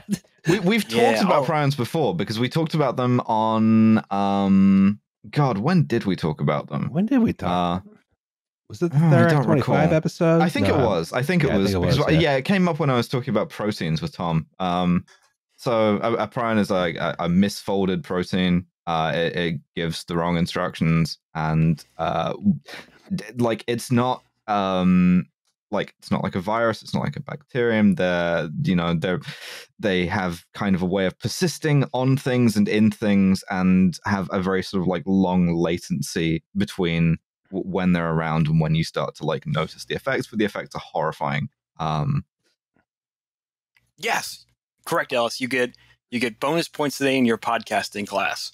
Yes, all of that's Wow. right. possible Um, to achieve normal to want um Yes. Okay, so so to to add on, so we there are a couple of other known prion diseases. There's scrapie, which is found in uh, sheep and goats. For a while, a long time, we didn't think it could move to humans, but we now believe it can move to humans. We haven't had a case of, you know, we call it in humans. It manifests as Creutzfeldt-Jakobs disease, which is CJD if you look it up. Um, so we haven't linked a case of Creutzfeldt-Jakobs disease to scrapie. Um, the fun thing about the prion, oh, let me step back. So, um, prion protein is a highly conserved gene across most mammal species. Uh, in what it, what the prion protein does for us is a lot of things, and we're not exactly sure all the things it does. We believe it moves copper around the body. We believe it has stuff to do with sleep regulation and um, you know dealing with hormones and all kinds of. There's like three or four other things that I can't think of off the top of my head. I, I have a whole other hour of presentation we could do chronic on. Um, that is a very black pilling conversation if we would choose to have that. Um, as a, you know, we we could talk about it later, but um, but basically, what happens is when you're when you know it misfolds, you slowly get this cascading effect of like it just doesn't work, and then it aggregates, and then it, it tells your like a couple of misfolded prion protein misfold the rest of your prion protein, and your brain falls apart. You get holes in your brain, so it's called the transmissible spongiform encephalopathy. Is what these What diseases. in the you know, goddamn fuck? Yeah. don't worry, I got you. I got you. So uh, transmissible means you can transmit it. Spongiform means you're it becomes a sponge, and encephalopathy is a brain thing. So your brain becomes a sponge. Mm. That's medical talk for it. Um, So delicious CWD, piece of Swiss cheese. yeah, but basically, yeah. So CWD is a transmissible, is a TSE, is a transmissible spongiform encephalopathy for cervids. Other famous ones are Kuru, uh, famously shown in the Book of Eli, and uh, mad cow disease or uh, bovine spongiform encephalopathy. Once Hmm. again, encephalop- spongiform encephalopathy means brain becomes sponge. Famously, As- as- brains should not be sponges. As No. Alice is terrified of. Yes. Yeah, well, I'm terrified of all of these, right? Yeah. Um, but but the thing is that uh, the, the bovine B- BSE, uh, which leads to variant CJD, is um, something that came up because for a long time in uh, like factory farming of beef in the United Kingdom, we would feed cows the like brain matter of other cows, uh, which is like a bad thing to do, right? Uh, Yeah. but it saved it saved some money. Um and we had a few cases of people's brains falling apart. Um and the government sort of like went heavily in on like everything is fine. And this was the 90s this was 30 years ago. So far single digits low single digits Ooh, kind no, of no, getting away no, with it. Triple, triple, 200. really jesus 200. okay oh, well- okay, yeah. Alice, you're Yeah. screwed. disregard that. I'm yeah, but like the other thing is that that long latency that I mentioned is it is impossible to predict and could be 50 years, could be 60 years, and so like a lot of the, as I understand it, the health surveillance in the UK is just like.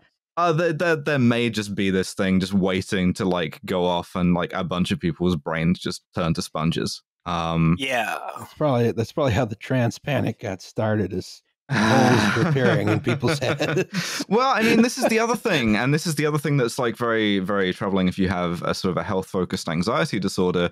Is uh, disorders of the brain, uh, sort of very nebulous, very multifarious symptoms, uh, particularly with encephalopathies.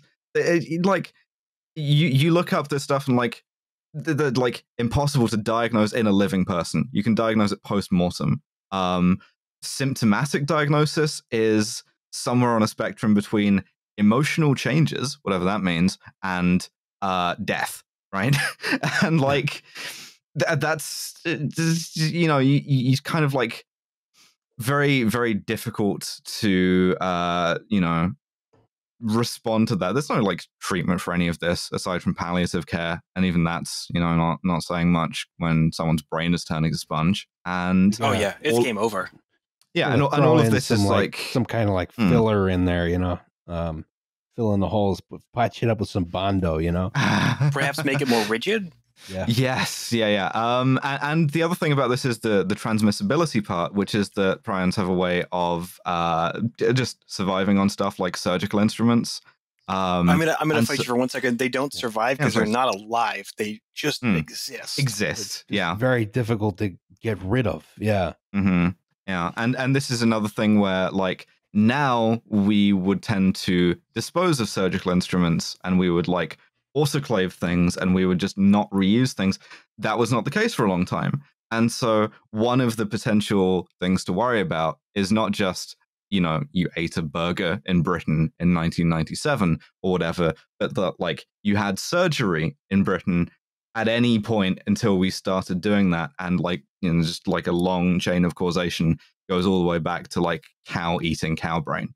Um all of this What- is fucking terrifying So just to drive a little, just a What- little like yeah. little little like button on top, just a little like little something extra here. There's a famous case in uh, prion circles, which are not circles you really want to hang out in. They're kind of not fun places all the time. Um, so there was a person who had surgery. They had brain surgery because you know they had a prion disease, and the doctors weren't super sure what it was. So they had brain surgery. Uh, the person they died of you know the uh, CJD. The equipment went into storage. You know, it was clean. Went into storage for a couple of years. Someone else had to have brain surgery at that hospital. They got the brain surgery equipment back out, and the person who they did surgery on got, you know, prion, a prion disease from the equipment, even though it had been cleaned, put into storage for several years, cleaned again, then used. Yeah, Yeah. it's real not fun. Um, the other So- so- really so- not fun part of CJD, or sorry, uh, chronic wasting disease, is it persists. Unlike you know BSE, it persists in the soil. So Mm. you know, a, a deer can get chronic wasting disease not from just interacting with other deer, but from eating plants that have taken up the uh, prion protein. Yeah, this is the fun part. What if the most ubiquitous wildlife in your region all had prions? This is what we're dealing with. Okay, so, so here, here's the Hmm. here. I gotta, I have to do this. This is where we're gonna step right outside the scientific literature for a moment, for a Hmm. moment, because we don't know if chronic wasting can jump the species barrier. The species barrier appears to be very high. Chronic has been around since the 60s. No one has gotten a prion disease from chronic wasting disease. We haven't seen elevated levels of prion diseases in areas with long-term chronic wasting disease, but I, this is where my brain goes to instantly. You have a free ranging wildlife species that likes to eat corn, that has a prion disease, uh, hangs out in cornfields, and that prion can be transmitted through plants. Fill in the blank. Mm. Um, and then the other fun thing is the prion persists on basically every material for a long time. Excuse me. Yeah. I mean, the good news. The good news is. yeah, well, I, that- I, I just, I, I, I am desperate for your good news here, Alice. Okay, okay. I'll do my best to put an optimistic slant on this, right? Uh, which is two things. One of them is concrete and backed by the scientific evidence. The other one is cope, right? Uh, so which one do you want first? Oh, both. Give, give it to Okay, Give me us. uh. I- Give me I'll give you. I'll, I'll- I'll give you the cope one first. Okay. Uh, th- this is an active locus of study, right? Um, uh, and like a lot of resources go into this, perhaps not as much as should. Uh, but when you consider that, you know, we we did manage to shake off a potentially civilization-ending pandemic with a lot of people dying, but we, you know, d- did stop it dead in its tracks on no notice. You can kind of go, hey, you know, maybe uh, fucking, you know, if we're putting all our hopes in carbon capture on the basis that like someone will come up with something, it's not unreasonable to like confront something as terrifying and be like, someone will come up with something because maybe someone will. You don't know. Um, Yeah. Maybe someone will make the brain more rigid. Um, that's the All right. copium one. The the sort of like the sane one, the uh the other one is if you take the sort of like most frightening option, which is the people who get like CJD or VC, VCJD, um, like now or the past 20 years are sort of the early adopters, right? And are just the like, you know, crest of a wave that is coming. If you still get, you know, 40, 50, 60 years out of it, um, th- there's worse deals. It's it's a horrible way to die, but like 50 or 60 years of like otherwise dormant quality of life is like you know Yeah, yeah, no, that's If fair. get the it- other, if you Feels get the so prion. good. Thank you. If you get the mm-hmm. prion, you have 50 or 60 years in which to buy an AR and kill every deer you see. yeah Well, yeah this is Welcome how to we- hell, Bambi. this is how I usually wrap up my C CWD talks. Is it hasn't made the jump. It has made the jump in lab animals, but we have cured cancer a number of times in mice and in monkeys, and we still get cancer. So, because you can do something in a lab does not mean you can do it in real life. You know, so we got that going for us. The species barrier is high, and we got that going for us. Um, now, because this keeps me up at night, I will be going to there's a national CW international CW conference, so I'll be going to that because this just keeps me up at night. But Mm. um, don't find me there. Do not look for me. By the way. no Okay. and the, the- i guess Yeah. i guess the other thing is is to say that like you have to rest- like at the end of the day uh, and I'm I'm deploying all of my weapons of of talking therapy here that I've learned against this because the facts as we've established them are fucking terrifying. But sometimes part of being a person is you learn some terrifying facts and then you still have to get up the next morning, right? Uh, and we don't want you to kill yourself because you listen to this podcast. So No, we want you to kill deer. Yes, exactly. You, you have to like A, very clear on that. a, actually. find purpose in other things like killing deer, but B, also a- at some point you just have to take shit as it comes. Like that. That's just a sort of like that's a serious coping skill we all need to have as shit gets worse. Is just the ability to gaslight yourself and go, okay, whatever. I still have work in the morning. Or the other really fun thing that you can do, I'm not a Oh, creative I writer. do it. What's up, But if you- Mm. If you wanted to do some really fun creative writing, is you could like, you know, write a dystopian future where people have gotten it's jump the species barrier, and that would be a very interesting, you know, and novel science sci sci-fi thing. Mm. Okay, Well- um, that's been fun. Let's let's Uh, talk about some other fun stuff. Fucking, Next fucking, slide. fucking, like your your your poor prions. That all of their heat has been stolen by uh, the fungus guys, who also have plenty of reasons to terrify you, but have just like monopolized the discourse on this one. You know? Yeah. I mean, Last of Us, come on, Zombieland came out earlier. I mean, sure, that was BSE, not really an accurate representation of how prions, rep, you know, manifest in humans, but Zombieland did it already. Mm. Yeah. Okay, next slide, please. Yes.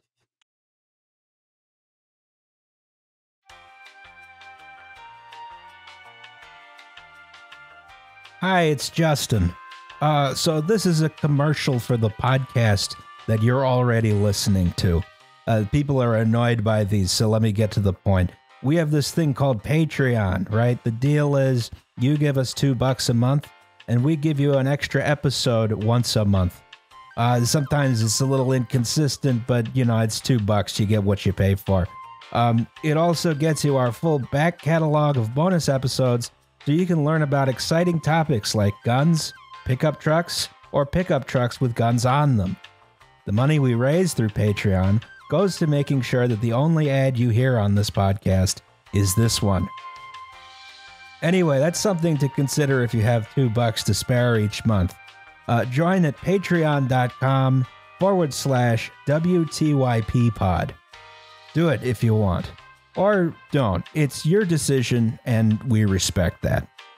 Back to the show.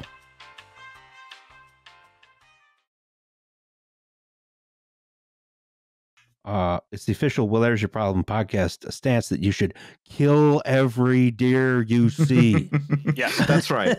That's right. As a Unironically, yes. precaution or as you know, uh, revenge, depending on how you feel about it. yeah, revenge. Let's be clear. Yeah, whatever, whatever, whatever floats your boat, whatever kills your deer, I'm fine with. As long as it's legal and ethical, I'm cool with it. Happy for you. Encourage you. Love to see you out there. I'll take you out myself and teach you how to kill them. Okay, so this plant that we are seeing is not native to the United States. However, this picture is taken in Pennsylvania. This is Japanese stiltgrass. Hmm. This is what we call an invasive species. So there are lots of non-native plants that you can find in America. You can find all kinds of like eggplants and broccoli and all that kind of stuff. Those are non-native plants. An invasive species is a non-native plant that can replicate itself outside of captivity for 10 plus years, can expand, and it does damage either socially, economically, or ecologically. like kudzu, Pennsylvania has right? a lot of invasive species. Oh, sorry, what was that? Oh, it was like like like kudzu. That's the classic one, right? Oh yeah, Hmm, kudzu. yeah. Kudzu is a classic. I would, I What's would like. What's the East German like communist invasive species? Is it milkweed or hogweed? Um, Uh, we've given you guys um, hogweed. You gave to us. We gave you uh, milkweed. We also gave you guys black locust.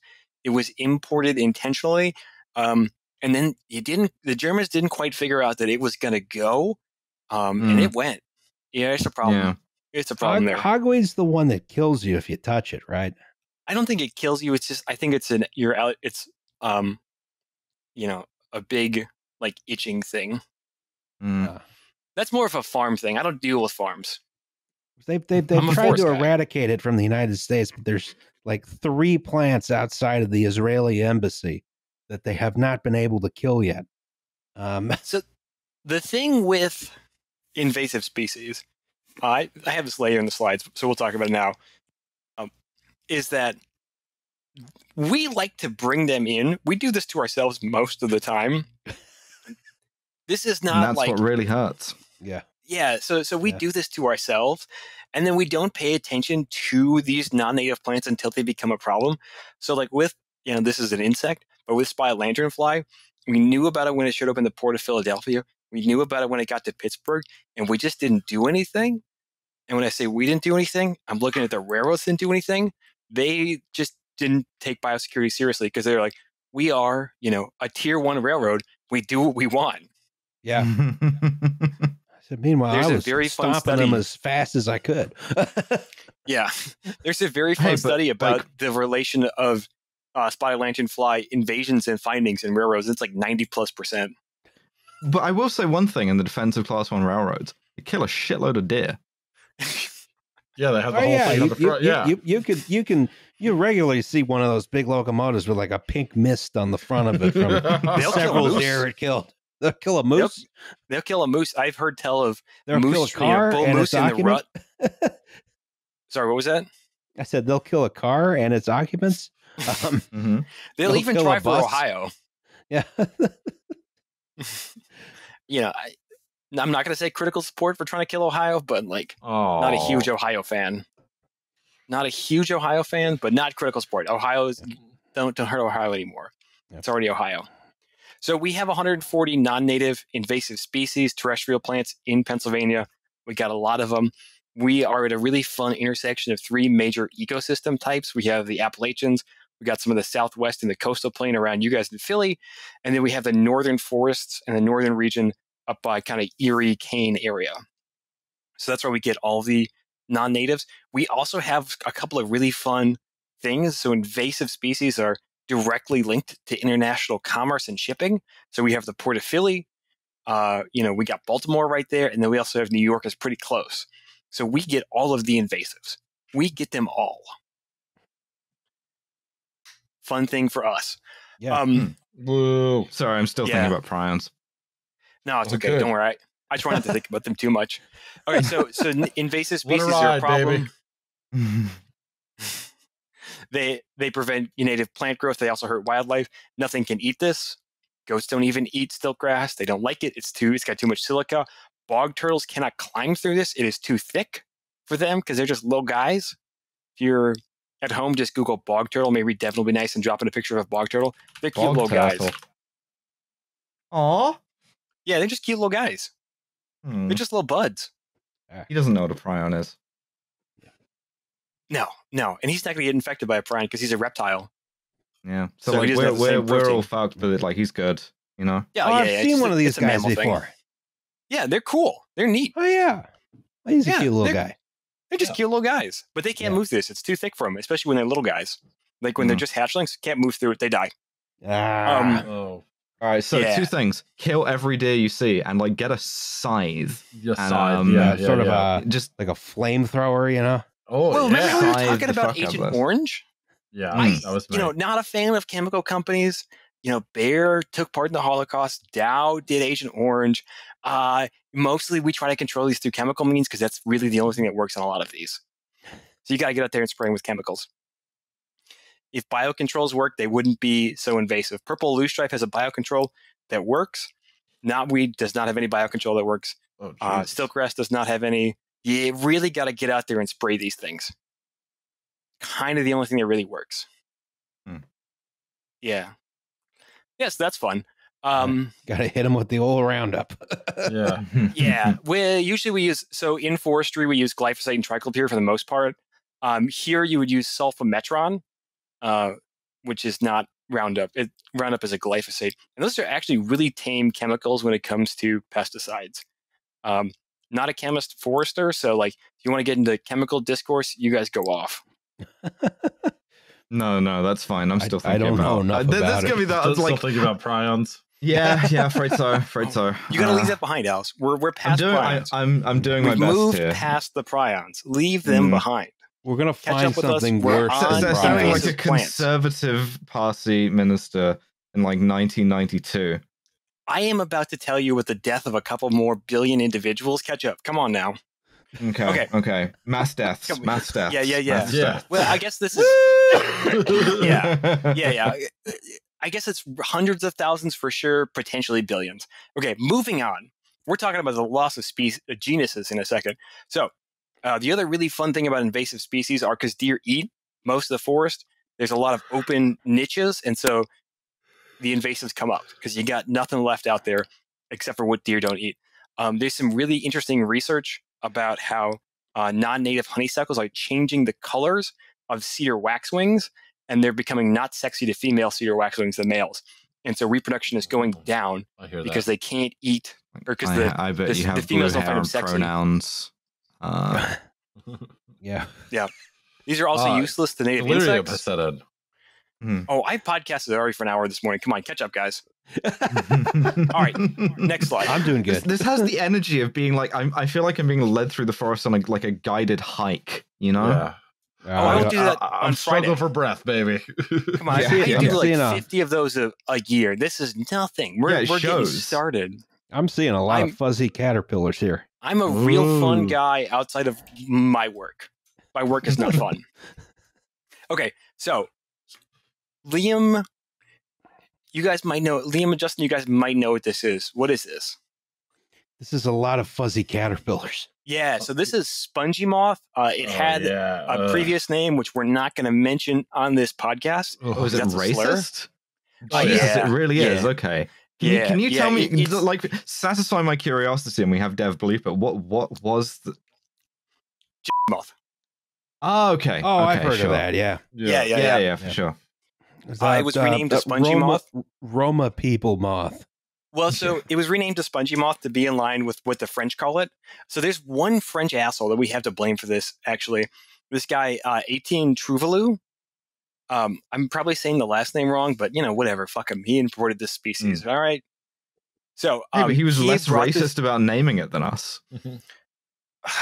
uh, he's French, and they're you know Roma people. So let's not Yeah. you know Give him Mm. too much credit. Yeah. yeah, Yeah. let's not get into that. So so they he brought this he brought spongy moth to the U.S. because he wanted to hybridize it with some native moths that we have and create a silk industry Um, in the 1700s. This will surprise you, but European moths and American moths not related didn't work. Ah. So he gave up on the experiment. He just let them go. And then Wow. he went off to become like pretty important in early astronomy. Huh. Who You'd the just fuck- really be like a renaissance man at that point, literally. Well, not literally. Oh yeah, for like sure. 200 years later, but like, It's gonna go import something else next, like elephants or lions or something. So so homie walks away from these. They escape. Um, if you look up uh, spongy moth, there's some really interesting pictures of like guys way out on the tips of these branches trying to pick these caterpillars off. Excuse me again. Surprisingly, um, trying to pick off and squish individual individual caterpillars when they have a population of this size does not work. Um, there's really no control for these. These will defoliate entire mountainsides. We saw some bad defoliations this year. I'm expecting to see some more next year. Um, and again, this will surprise you. Trees don't like it when they lose all their leaves. Mm. Can't blame Tend to tend to die. Can we can we to- not I used import to- like another deadlier invasive species to eat them? Oh yeah, like the Simpsons, uh, the Simpsons bit. The mongoose, yeah. Yeah. Yeah. Yeah, so so there's a native virus, and we're we're gonna get to how this all falls apart in a second. So you there's a couple you might be able to see it in the video. You can definitely see it in the presentation. There's a couple of caterpillars that are kind of flipped over.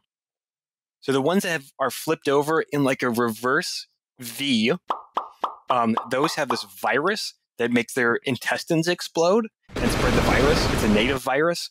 And then the ones that um, are just dead and kind of have like a regular dead to the tree, those have gotten uh, BT, which is a native. Uh, bac- I can't remember if it's a bacteria or a fungus. All right, don't don't don't quote me on this one. Two So potential apocalypses right there. Yeah, so so so it kills them, and we can spray um, insecticides. We spray BT, which again native fungus. We spray Mimic, which is an insecticide. The problem is to control spongy moth populations, you have to get 99% kill, which is difficult to do. That seems ambitious. Yeah. Yeah, Mm. it doesn't really, you know, you, you can knock down populations, you can't eliminate it. Uh, it just keeps spreading. And the other thing is these guys fly. Not just like when they're moss, but this caterpillar, it'll throw strings out and it'll fly down the mountain. I used to see these guys all the time back uh, when I was a kid and riding on the Washington Old Dominion Trail. Yeah, they have kind of a boom and bust cycle. Some people will tell you they're naturalized. I don't think they are. They're just incredibly damaging. But this is just one of the invasive insects we have. So next we get into here's where I promise you millions and hundreds of millions of death. Here, here it Oh, oh, yeah. Emerald ash borer. Let's go. Let's get some mega deaths. Yeah. Oh wait, no, no, no, Mm. don't go forward. Go back, go back. Oh, We're sticking with the invasive insects. Okay. Yeah, we climate change hasn't really hit us too hard yet. So we have uh, emerald ash borer uh, driving ash to extinction across the state. We have pumpkin ash, green ash, and black ash. 99% fatal in green ash, uh, 98% fatal in pumpkin ash, and 88% fatal in black ash. So that whole genus is headed right towards functional extinction. And then if you look across the US, we're probably going to lose like 2 billion ash. So, Jesus fuck. I yeah, hear that's about the genus out the window. I hear about diseases like this, and I'm kind of like, why hasn't this? Why haven't we had a disease like this kill all of the humans?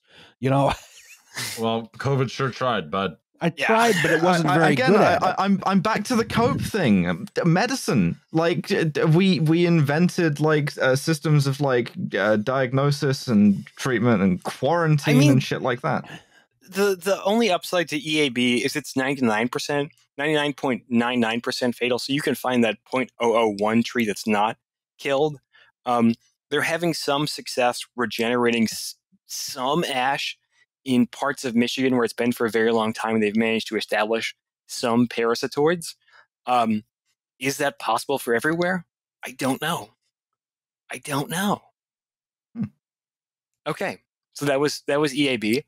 Next we have. I'm sorry that that just that's just it. There's no there's no out.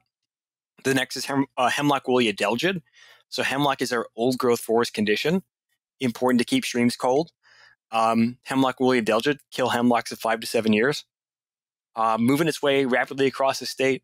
This is not the first time I've said it. Won't be the last.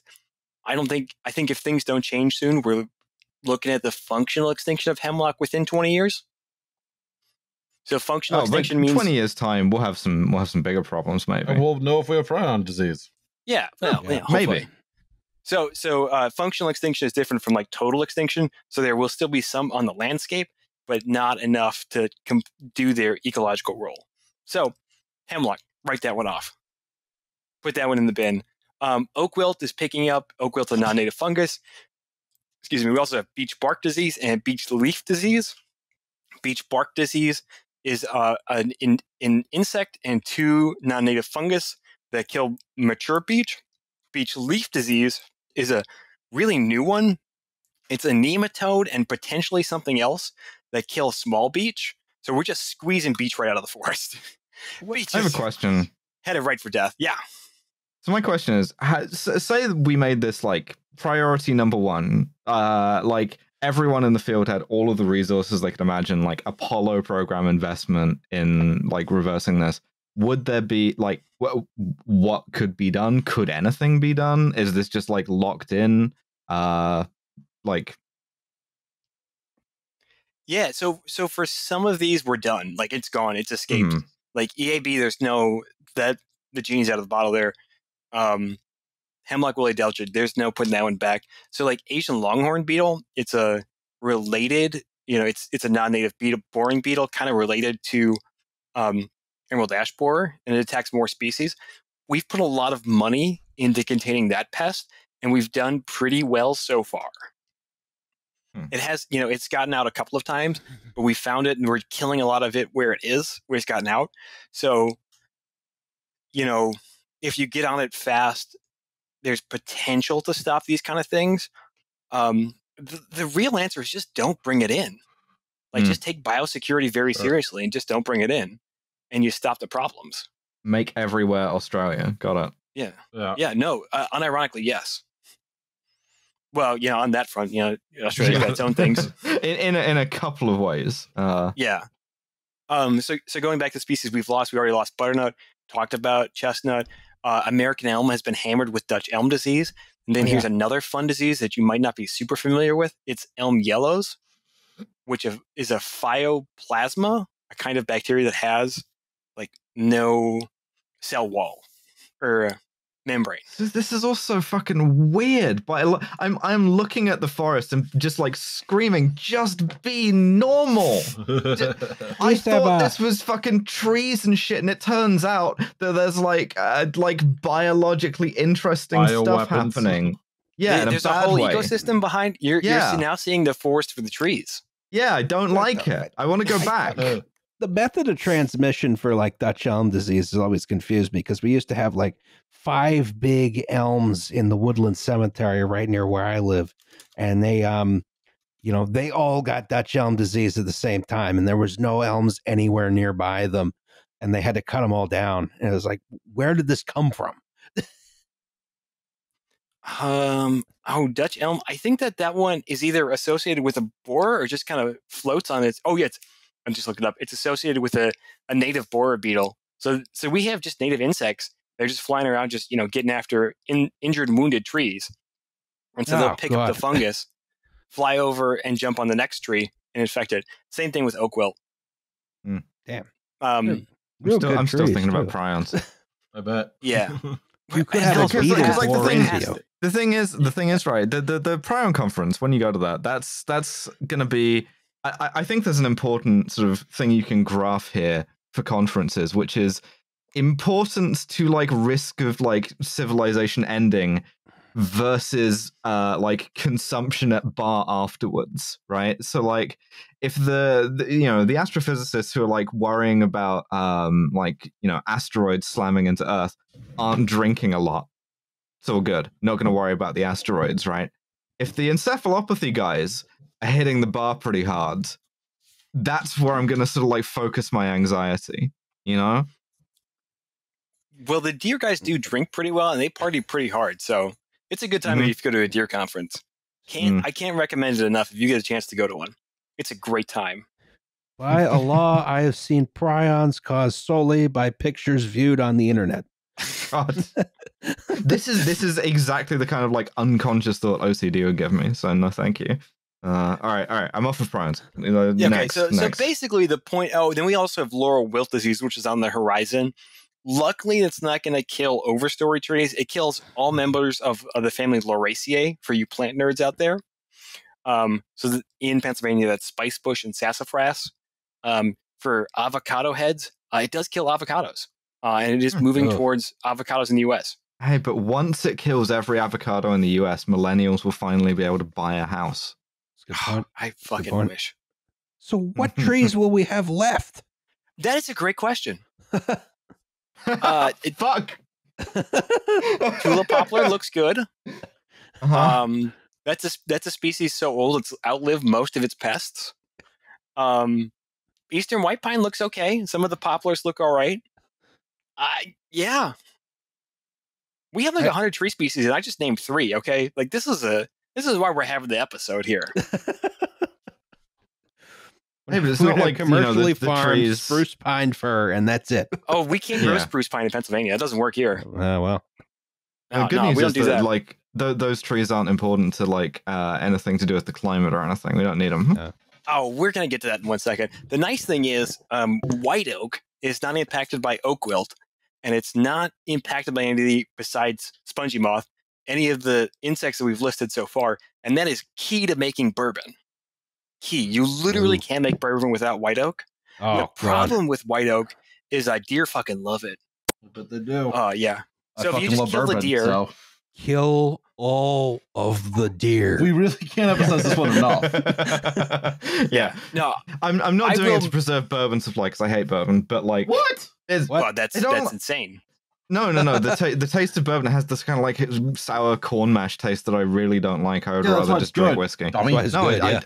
No, it has like a really, for some reason, it's like maybe I'm like one of these people for whom coriander tastes like soap or something. But the aftertaste of like bourbon has a serious, serious aftertaste for me. Like I drink bourbon, it's all I can like taste for the next day. Um, and I, it's yeah, the that's why only it's like, good.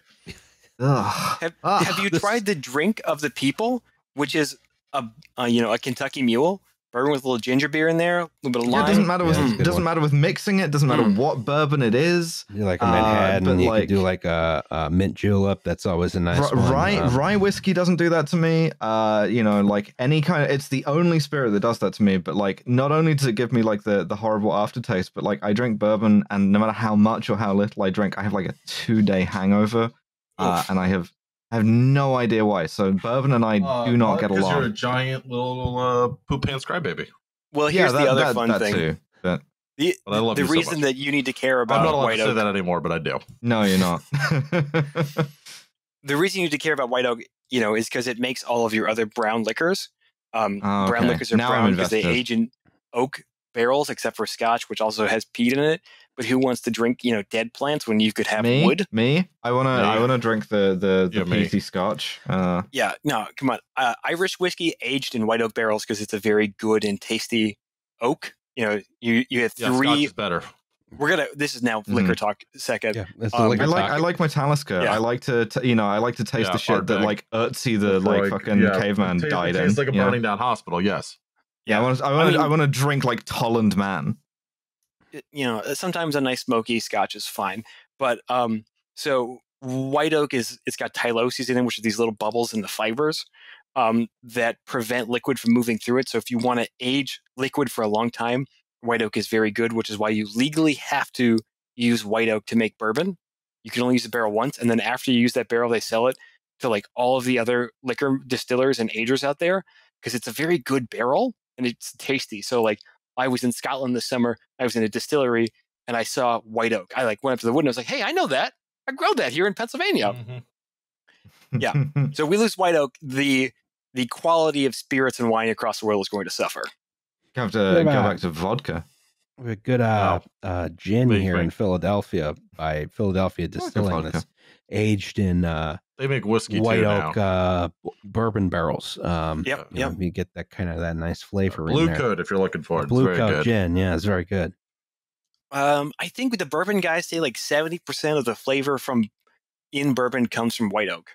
So Alice, what you might not like is the flavor of white oak. Are you anti-tree?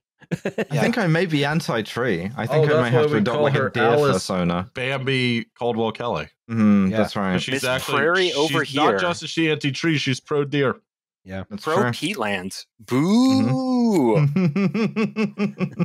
Listen, without without peatlands, where is you know where are you going to get poets writing about peat cutting? Uh, and that's like a good five percent of the Irish economy for like until they got into real estate. Well, and now they're putting trees in the peatlands because that's where farmers don't want to farm, and so they're putting trees on it. Um, Mm. In college, I had a job with uh, this Forest Service initiative where I was dissecting uh, frozen blocks of peat from around the world, and we were weighing what was peat and what was plant in there. Uh, looking back on it, I definitely should have had some kind of mask on because, like, who knows what is thawing out of those peat blocks? Oh man, Oh God. just like dudes, Yeah. you know. yeah, yeah. Okay, so next slide. Let's let's get on to A- our a favorite thing. new and exotic prion. Ah, yes, So this is climate change here. We're going to talk about climate change. Um, I'm sure everyone knows about the climate crisis. Uh, climate changing, bad, I'm not human scared cause. of it anymore because I'm mostly worried about the prions. Yeah, well, hey, you know, to each their own. Um, I'm not a I'm not a climate change fan. What we're expecting in Pennsylvania is our winters are going to get warmer. We got like no snow this year that stayed where I'm at. We're going to get hotter summers. We're going to get more 90 degree summers.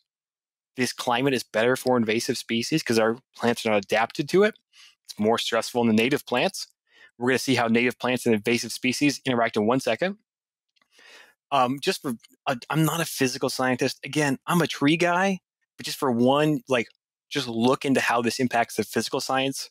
Uh, hot air holds moisture longer, so we have more moist air but less moisture in the soil. Hence the cracked soil photo. But because it's hot, trees are um, they're they're photosynthesizing more. They have increased transpiration, so they're sucking more water out of the ground, which means they struggle more in droughts. Also means that aquifers get filled slower. Just one one impact. Um, less snow is not good for most of our tree species. They're used to having a blanket of snow on them in the winter. Snow is a really good moderating factor for the climate. It also protects you from seed predators and sapling predators. Um, it's really Also- fun if you. g- It Sorry. keeps kids out of school. Yeah. I don't know with the dang Zoom, kids be on their Mm. phone these days, you oh know? my God, that's the worst thing that I think has ever happened to kids is they don't have snow days anymore. Yeah, it's Uh, it's, it's inhumane. Yes. Yeah, honestly, I'm not I'm not really fucking with you. No, I, I agree. Yeah. A snow day is a snow day. You shouldn't have to go back to school. You shouldn't Yeah. have to do online school. Bad for teachers too. Oh yeah. Oh, yeah, for sure. For sure. Okay, so let's see how invasive species and tree stress and climate all interact. Next slide, please. So, oh, oh, I have fun animations in this one. So, in forestry, we'd like to do these triangles. So, uh, give me an animation. I don't think we can do that, can Is it going to work? Probably not. It almost Uh, never does. Come on. Oh, Yeah, it Yeah. yeah. Yeah, take that. Um, okay, so this is hemlock, uh, eastern hemlock or Canada hemlock, uh, Tsuga canadensis, if you want the you know botanical name. So hemlock likes a cool, dry climate. We are, as I said before, going to a hot, moist climate. All right, so well, it likes it likes moist soil, doesn't like it, you know, when it's not moist and cool. Okay, so the hemlock is getting stressed from climate change. Next, give me a click. Yeah. Okay. Now, this is uh, in this picture. Again, I'm not sure how it's going to show up in the video. Hopefully, it shows it perfectly. Uh, you can see little cotton balls on the branch. Those are hemlock woolly adelgid. Non native invasive insect kills hemlocks in five years. Uh, these were kept in check. It was first introduced in the 60s. 60s, it was kept pretty well in check by cold winters. So you get a negative four, a couple of negative four days that kills like 80% of the population. A negative 30 day kills 90 plus percent of the population to 100%. So, cold days, Is- keep is those in that, uh, check. for our uh, for for our European uh, uh, uh, folks. It, Oh, I is have that- no that's idea. Fahrenheit, right? Mhm. Um, y- you Oh, yeah. double it and add thirty. Well, we're below zero. Like, Yeah. we're below zero Hmm. Fahrenheit. So, I think this is kind of when they merge together. Yeah, that's like well, yeah, they they merged together at negative forty, I believe, is the the point. believe so. Um, But, Eh, negative 31 is pretty close to negative 40. Yeah, but like uh, negative four Fahrenheit is like negative a million degrees Celsius. I'm going to punch you in the face. I don't think In- they in have defense- those temperatures. in in the defense of Fahrenheit, it was like written down and like codified as a measurement system before Celsius. Well, it's, obje- Yeah. So it's objectively better, uh, better, but Yes. Yeah. it's not. It's that's not it the is. case. No, No, let's, you- I'm you- sorry. you- I'm sorry. I'm for- sorry. I'm sorry. Are you still speaking English over there? Are you? I Oh, that's crazy. I like it. Yeah. I like it when water at sea level boils at 100 degrees and freezes at zero. Um, Yeah, You no. to to me, that's good. to the best temperature measurement, which is Rankine. Oh no. I've never heard of that. Rankine Rankine? is Uh, so you know how there's the the the Kelvin. Kelvin scale, right, which starts at Yeah. absolute zero. Yes. Rankine is the same thing, but with Fahrenheit degrees. Oh, for fuck's sake! Jesus Christ. Yeah, take that. Yeah, fuck you. We'll show you. We'll make our own measurement scale. Okay. Now we have one more. It's- This is a triangle, so we're gonna see the triangle. Yes. Rankine. Uh, one more fun fact. Uh, was died in Glasgow. He was very Scottish. Oh yeah, well Rankine and, and Kelvin both uh, like University of Glasgow guys, I believe. Those guys, I Oh, bet they that's like neat. fought each other, you know. hmm Lord Kelvin, a bitch. Okay, so so here is your other part of the triangle is that the uh, hemlock woolly adelgid is doing much much better under climate change, and we're now seeing massive hemlock mortality, which contributes to climate change because our big hemlock hemlocks, which are a great storage unit of you know of carbon, big trees store store carbon for a long time, Mhm. really good at pulling out of the atmosphere atmosphere, dead. Oh well, Yeah. Well then, That's it. To Yep. the to the tune of like Oh. millions, right? Like Yeah, yeah, yeah, yeah, Yeah. yeah, mhm, feedback okay. loops. They're fun. yeah. Hmm. yeah. Yeah, don't not even once. Okay, so let's put this all together and let's see how it interacts in an eastern forest. Next slide. So this is a bunch of plants. This looks like a, you know, something, maybe a forest. I don't know. Actually, I do know. Spoiler: alert, I took this picture. Um, so this is this, this is a, no longer a functioning forest. There are like two native plants in this picture. So there's the Roz. If you could just like draw a little circle, or Justin, if you could draw a little circle over the um Uh, that branch that's hanging out oh, this guy. over yeah there there's Yeah. one native plant and then there's kind of a little canopy left on the black cherry that's just touching that branch Is that up here? yeah let's see Yeah, uh, blah, blah, blah, blah, this right there perfect yeah Yeah, yeah yeah the rest of the plants in this photo are not native invasive Cool. So everything of- else here is is it is non-native A lot of dead sticks on the ground as well. Mhm. yes Yeah. yes Getting closer Um, to like a, a, a scrub, and of course, uh, we don't want no scrubs. Yeah Yeah, Scrub some- is the some- guy who thinks he's fine. Because a scrub is a biome defined by lack of trees, meaning that Well- the soil's drier and there's a risk of fire. It's known in France as a maquis. I yeah. I would I would actually this is a thing that feel I'm like I just working got on. my ass kicked. I would no, call this I a I got that zombie off the tweet. forest. Okay. Ooh, cool. So thi- okay. This on the surface, it looks like it's a living forest, but when you push on it, it has no soul. There's like two trees left in this forest. Everything else is dead stems that are overrun with Oriental bittersweet and mile a minute. Um, so to the uninitiated, it looks like a functioning forest. It's not. Nothing. Nothing here is native. This will be the future condition of this forest until the dead trees fall down.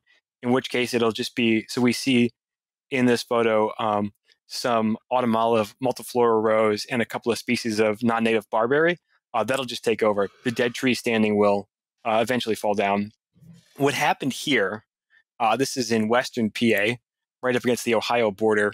Is this is a forest that was um, ash and black cherry. The ash was killed by the aforementioned uh, emerald ash borer, and the black cherry died just due to you know natural mortality. It can only live to be 120 years old, so um, it died. And then what came in, you know, what what just took off following the failure of ash was all these invasive species. Now, the dead sticks that we see are the landowner trying really hard to knock back the invasive species, but this is going to take like a decade of work to knock back the invasive species, and then you have to keep the deer out to get the natives on the ground. This is the worst case scenario. This is what could happen to eastern forests, you know, without action. So if you just want to put your hands up and let Jesus take the wheel, um, Jesus was a carpenter in like you know AD. This is he's not a good driver. This is where we go. also, like cutting down a lot of trees, you have to imagine. Um, it, it's cool I, that I'm here for cutting down trees sustainably. But it- it's cool that this uh, this photo is like now apocalyptic to me. Uh, Yeah. when going through the notes, I was like, "Oh, cool, pretty." Yeah, no, no, no. This is actually not. This is very much not. Um, Reminds me yeah. of my my my my grandmother's uh, house in Enfield, Connecticut. Um, there was this big dead tree in the back, I had and one of those. was we wanted. Uh, I, I I my my my my dad and my uncle were like, we got to get rid of this big dead tree, um, because well, they didn't know it was dead at the time, but what they did know is there's huge poison ivy vine surrounding it. And then they realized before they were going to cut it down, it was dead, and the only thing that was keeping up it up was the the poison ivy vine. Um, So a really fun way to differentiate poison ivy from Oriental bittersweet um, is that Oriental bittersweet will wrap very tightly around a tree and strangle it, as you can see in a lot of these trees. Whereas poison ivy has these like hairy roots that come off the the vine that attach it to the tree. It's also a branching vine. It gets kind of ugly, doesn't branch. You know, it, get, it gets out there. Yeah. Okay. But um, so we have actually beaten Mother Nature. Um, there's a concept in forestry called succession, which is like you go from uh, you know shade intolerant you know grasses to shade intolerant trees to shade tolerant trees to more shade tolerant trees to old growth and then back to early successional species. This will go nowhere. We beat Mother Nature. This is this is the end of the line. This is an ecosystem that has never existed. Um, this has no value for native wildlife. If you are a native insect, you can't eat any of these plants. Um, honeysuckle or invasive honeysuckle supports no native insects, whereas native oak species can support 400 plus species of, oh, excuse me, native Lepidoptera, which are moths, are moths and uh, butterflies. Honeysuckle supports none. So this is just no value. If we're, you know, if we're thinking about this from a forestry perspective, no value. We're thinking about this from a wildlife perspective, no value. If you're thinking about this from a carbon sequestration perspective, no value because like all of these little stems are going to rot very quickly and they cannot sequester as much carbon, cannot sequester and store as much carbon as the cherry that we see in the right foreground of this photo. So this is not what we want. This is a hmm. failure. This is bad. Okay, next slide. I try to be a little bit positive. So here we're going to be a little bit positive. We can regenerate forests with a lot of effort. So here we see a deer fence. This keeps the deer out. the landowners here, they had foresters come in, they had a logger come in, they did a very you know intentional harvest, and they were able to, on the left, successfully regenerate a forest. It takes money, time, and effort to do hmm. this. It costs about $80 an acre to spray herbicides.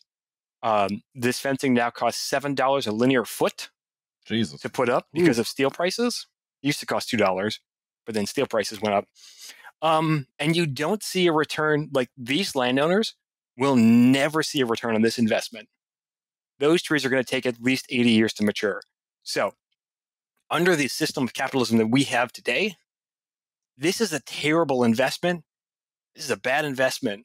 They're they're losing money on this. Hmm. Um, however, they're doing the right thing ecologically, biologically, for human health, wildlife health, health. But uh, yeah, yeah. I mean, you you can regen forests if you try, and if you work hard. but if you don't, you, you don't. And if you're I'm gonna, I'm gonna to put my lips directly on the microphone that- here. Climate Stalin. if you're willing to wait to see results until after you are dead. Um, Well, that's just Mhm. the business of forestry. yeah. You're you're always working for not the the person after you, but the person like two generations after you. This is a 120 year business. Every step you make is looking for looking for 120 years.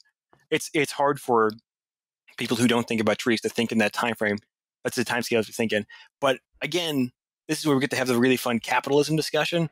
Under our system Hmm. of capitalism, regenerating this forest is very, very, very difficult because you have to put a lot of money in up front and you will probably never see the financial return on this. Oh, fun. Sure.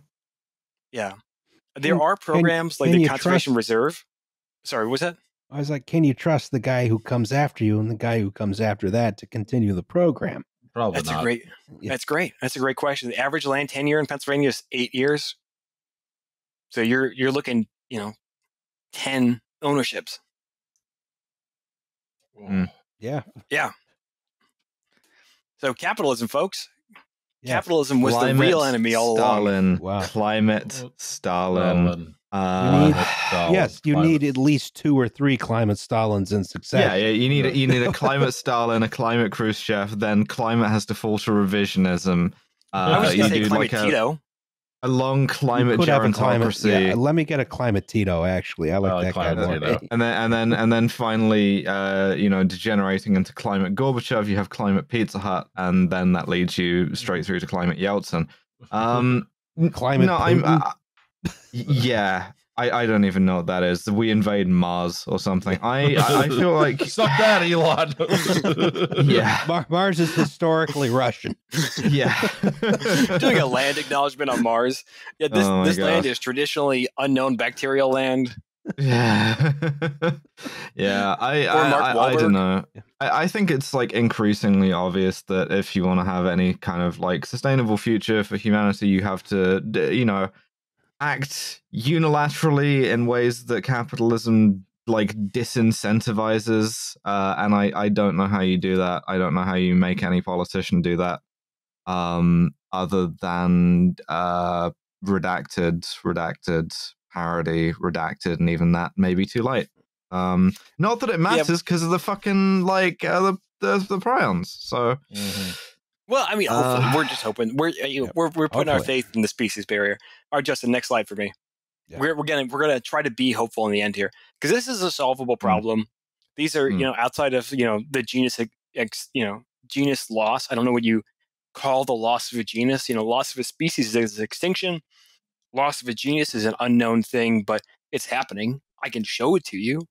We just saw the loss of a genus, but anyway, that's a word I haven't we haven't figured out yet. meta, But we meta extinction. you know, there's like Mhm. xenocide, but again, that's one species. It's also too cool of a word. What do you what do you call it when you lose a genus? What's the word? We're doing it. Uh, We're killing them. Um, so this is this is a timber harvest that you can that has been done. Again, you can manage, and we have good regeneration in here. We have nice oak regeneration in here. You can manage forests. You can do it.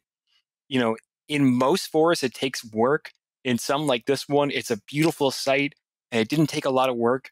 But like these are a sol- this is a solvable problem. This is not a disaster where we walk away and be like, well, I guess we just don't fly jets into you know Hmm. um, rail cars or whatever that was. What was the skyline thing? I guess we just don't do that. No, like like thi- this is we have only people who are two, trying hard on this. I think there's only been two incidents of a plane flying into a train. Oh, one in the 30s and one fairly recently, I want to say. Um, Oh, the trams. It was a tram, or it was a sky tram, whatever. The sky Right. trolley, whatever. yeah. Oh, Oh, the I'm, yeah. a, car. I'm, a, I'm a tree guy. I, you know, I'm going to fall back on this. Hmm. So, you know, this is for the most part a solvable problem. With invasive species, we know how to manage them. It does cost some money, and it also costs not bringing in like that pretty flower you saw on the internet. Like if it's native, if mimosa is native to Africa, it can stay in Africa and be happy there.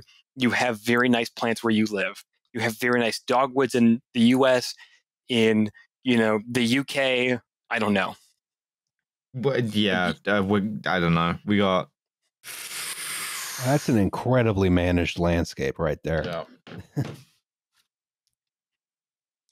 Now, I, I have fallen down drunk in a field in Europe, or sorry, in England, and Mhm. I don't remember a lot from that. So couldn't tell you what I found on the ground. Oh boy. Reasonable. Reasonable. We've all been drunk in fields. Yeah. But in my Mhm. defense, who starts a wedding at noon and doesn't serve lunch? Oh no. No Yeah, thanks. that's not my fault. In my fault. experience. The- That's the, not the- my fault. The ultimate enemy, the rural bucolic wedding venue. Oh, fuck off. Yeah. Get married in a city. Yeah. Mm. I want to take a Where all the bus home. stuff is. Yeah. Okay, so that that's me. You know, this is this is a terrible travesty that is coming at us very slowly. Um, it's a scene in Austin Powers with the where he's driving at the the, Yeah. the steamroller Driving at the, guy. steamroller at the guy. Yeah. Uh-huh. what was incredibly frustrating recently was I was at a, a conference with some forest landowners and professionals, and they were like, "Oh, how do we marketize this? How do we marketize this?" It's like, what if we just give you guys money to do good forestry? What if Mm. that though? What, what what an interesting idea! Uh, I can't hear you over the sound of the you know uh, cap and trade carbon credits that we're doing. Oh, I'm going to be very honest. I also do that, and that's it is a that's a second episode. Hmm Yeah, If you want to do that one, Oh I would love to at some point. Yeah, uh, that would actually, actually, that sounds like a trash future episode because that's Yeah. that's economy happening. Uh, yes. well, I'll you guys make it's that's your show. You tell me what you want to do there, but I I do that as well. mm. Um, you can read my work on that, Alice. You know where to, you know how to look me yeah, up. yeah, certainly. Okay. Um, I actually, well, we'll talk about that later. Um, I don't want to identify myself too much. Okay, so solvable crisis coming up for us. We could pay people. We actually even have the functions. It's called the Conservation Reserve or Preserve Program (CRP). It's run through the Natural Con- Natural Resource Conservation Service, the NRCS. We just have to turn that fire hose from just farmers onto forest owners. It's it's like this is an incredibly solvable problem if we at all think about it. President Biden, please redirect your fire hose. Yes. Yeah. Yes. Um, please Western forests are another, like the Western forest fires, another incredibly solvable problem. Hmm.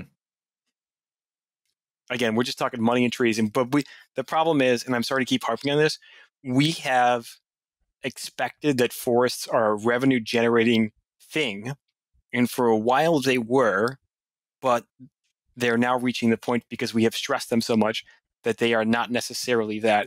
Sometimes you have to pay for them and it's okay because they do lots of good things for us. If we're going to take it from a market perspective, Is me like as a guy who loves trees, it's like we could just. It's fine. It's fine to pay for trees. I love them. Mm-hmm. People love them in general. You know, Yeah. You just is that like in terms of logging or just like in terms of like letting the forest be what it is? Oh, okay. So this is this is a very easy trap to fall into. Can you go back to our um go back two slides? Okay, so this this is what happens if you don't manage forests. This is the Jesus take the wheel mo- moment. So there's this Right. idea out there. It's called proforestation, which is like the nature knows how to handle itself. We have long since passed nature knowing how to handle it. If you know you believe in Mother Nature as a concept, which it's it's just that it's a human invention. Um, you know, our native species can't compete. They can't handle these. non-native invasive species. They can't handle climate change, and they can't handle how we've changed the environment. And we, you know, as humans, know how to manage this landscape. We've always managed this landscape. If you take the hand off the wheel, you know, you, if you take away management, that's never happened in the history of these forests. That's where we started talking about the native peoples. Is this forest has always been managed, and it always needs to be managed because it's always like, excuse me, that's how the system has evolved. I hate to talk about forests as systems, but you know, they've always had humans who have always been doing things, so you have to keep doing things. Otherwise, the wheels fall off. So even if it doesn't like Stalin. necessarily pencil out on a balance sheet, it still it, it makes Mhm. sense to do this. Yeah. Yeah. I mean, once again, how do we value a species? How do you value? I'm, I know Nestle claims to value clean water, but Yeah. we'll see. You know, how do you Uh-huh. value clean water? How do you value seeing wildlife? How do you value the air around you? How do you value not being able to grow anything other than spruce pine fir? Yeah. Mm, Which you can't grow here in Pennsylvania. It's too hot. This is true. You can't do it. You can. They've tried to grow red pine here. It doesn't really work for most of Pennsylvania. Our soil's wrong. Yeah. No. So that's uh that's the end there. And also, we don't need to like like try to figure this out. Like we have people whose whole life is managing these these forests to regenerate and grow themselves. Like that's why I got a job. we have books written on this shit. We got books. We got the the Germans invented forestry as a profession, but people have been doing it in, in you know the world since there've been people. This is not a new thing. This is an Emily Solvo problem with money. Aha. mm, And therefore, Climate Stalin. yeah. Yeah. Okay, that's me. well, what did we learn? Thanks so much. Um, I'm terrified of like five more things. now. Ryan. Yeah, yeah, Mm, yeah. I'm about to say I'm I'm scared of several more things than I was. Oh, I'm Before not we scared of started shit. I this want to hear it out the other baby. Yeah. It's the way to be. It's the way to be. It helps you sleep at night. Mm, Yeah, the thing is, I got a nice big glass of bourbon now. Yeah. Well, I don't stop using good, you know, American forest products because the second you start using like paper made from like eucalyptus fiber, like that's just straight up deforestation. Oh god. All that comes from the tropics. Like Brazil, eucalyptus is native to Australia. You cut down the rainforest to grow it there. I thought they put a Mm. whole bunch of eucalyptus in California, or is that something? Oh else? yeah. No, no, th- they did that, and also Spain, and it causes forest fires out there. The fun thing about eucalyptus is it's a fire-dependent species. It explodes species- too, right? Well, yeah, they emit oils that um, burn kind of like citrus. You know, if you like squeeze like an orange rind, that'll light on fire. Eucalyptus emits a similar oil because it wants to burn. It yearns for death. It yearns for a really hot death because it's the only thing that can survive that fire. It's a fire-dependent species. It's also a water hog. Ba- Yeah, we, ba- we haven't even discussed forest economics because we don't need to. trees are funny. Yeah. We gotta, we got we got to get you back on to talk about like forest fires in uh, in California. Uh, at Oh, that's a solvable problem. Mm. We solved that problem in the forest literature in the 80s. Yeah, move out of California. There you go. Don't go to California. All right. Uh, Well, we have a segment on this podcast called Safety Third. Shake hands with danger. G'day. Hello oh, to this the is members. already promising. Hello to the members of my favorite podcast: Justin the Explainer, Liam the Shouter, Yeah. Alice the Best One, and Devin Thank the you. Editor. Go fuck yourself, bud. Nothing Man, for the I'm guest. I don't know. I don't know if I've no. You, you don't. You don't get any like Yeah. heat off of this. I don't know why I'm the best one. I feel like I haven't really been pulling my weight on this one because I've been too terrified. Uh.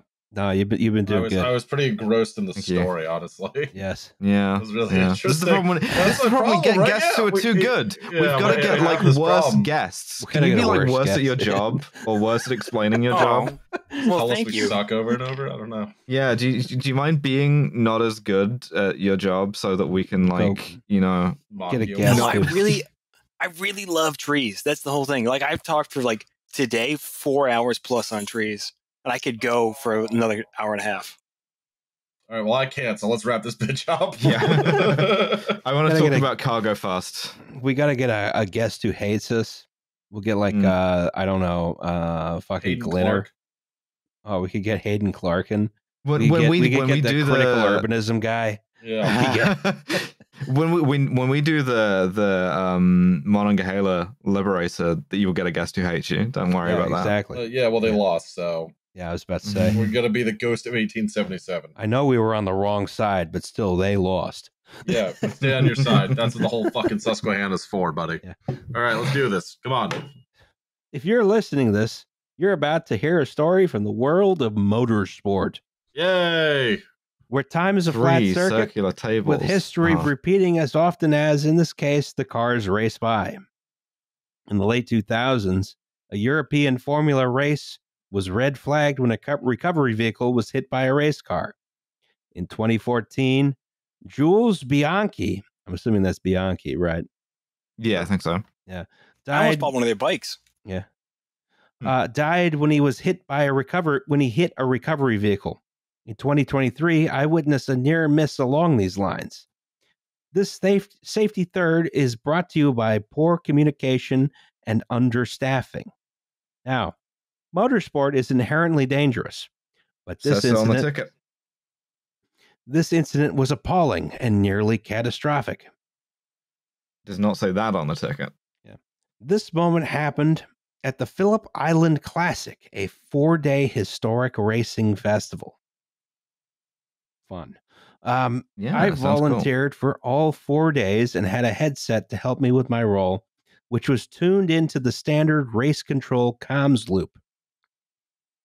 Several comms loops are involved with a race meet, or at least the ones I've been to. Race control handles general communications, with race control talking to the scrutineers, noise. Scrutineers. a cool, cool job title. That's a cool job title, yeah.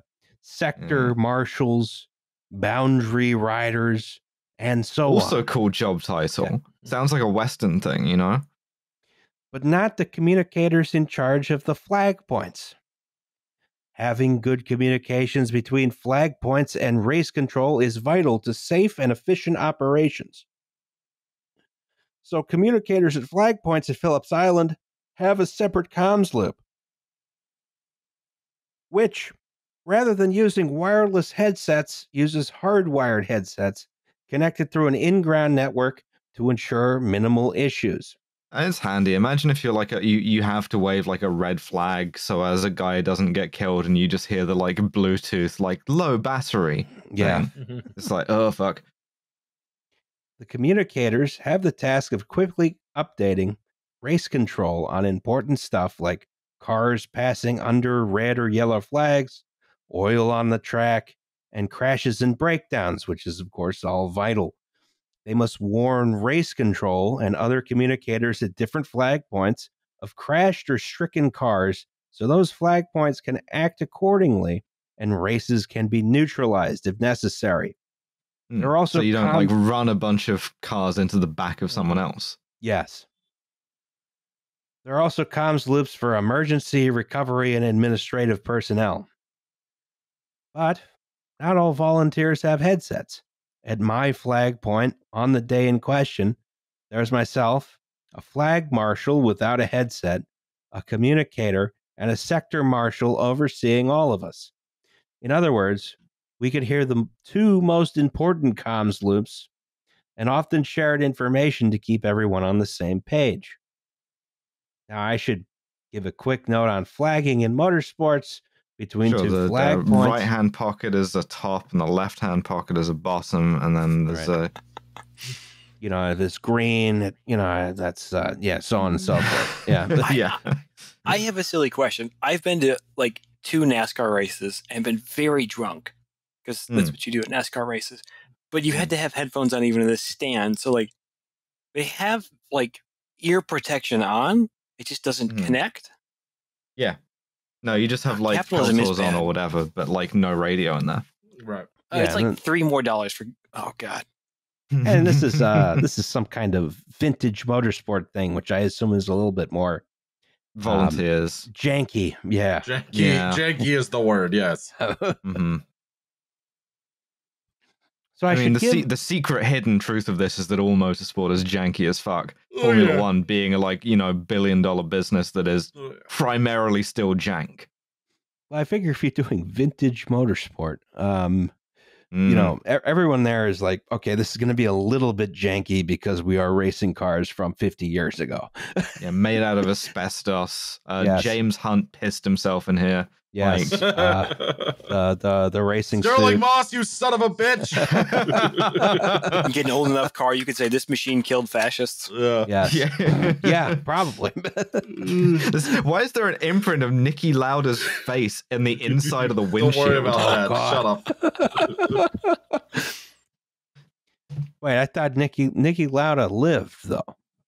He did, but Well, like he, yeah, yeah, he, but- he got he got dinged up slightly. why is there an imprint of Niki Lauda's helmet in the windshield? Uh, yeah, that's fair. Shut up. Shut up and read the goddamn fucking safety card. it's so long too. Dance, monkey.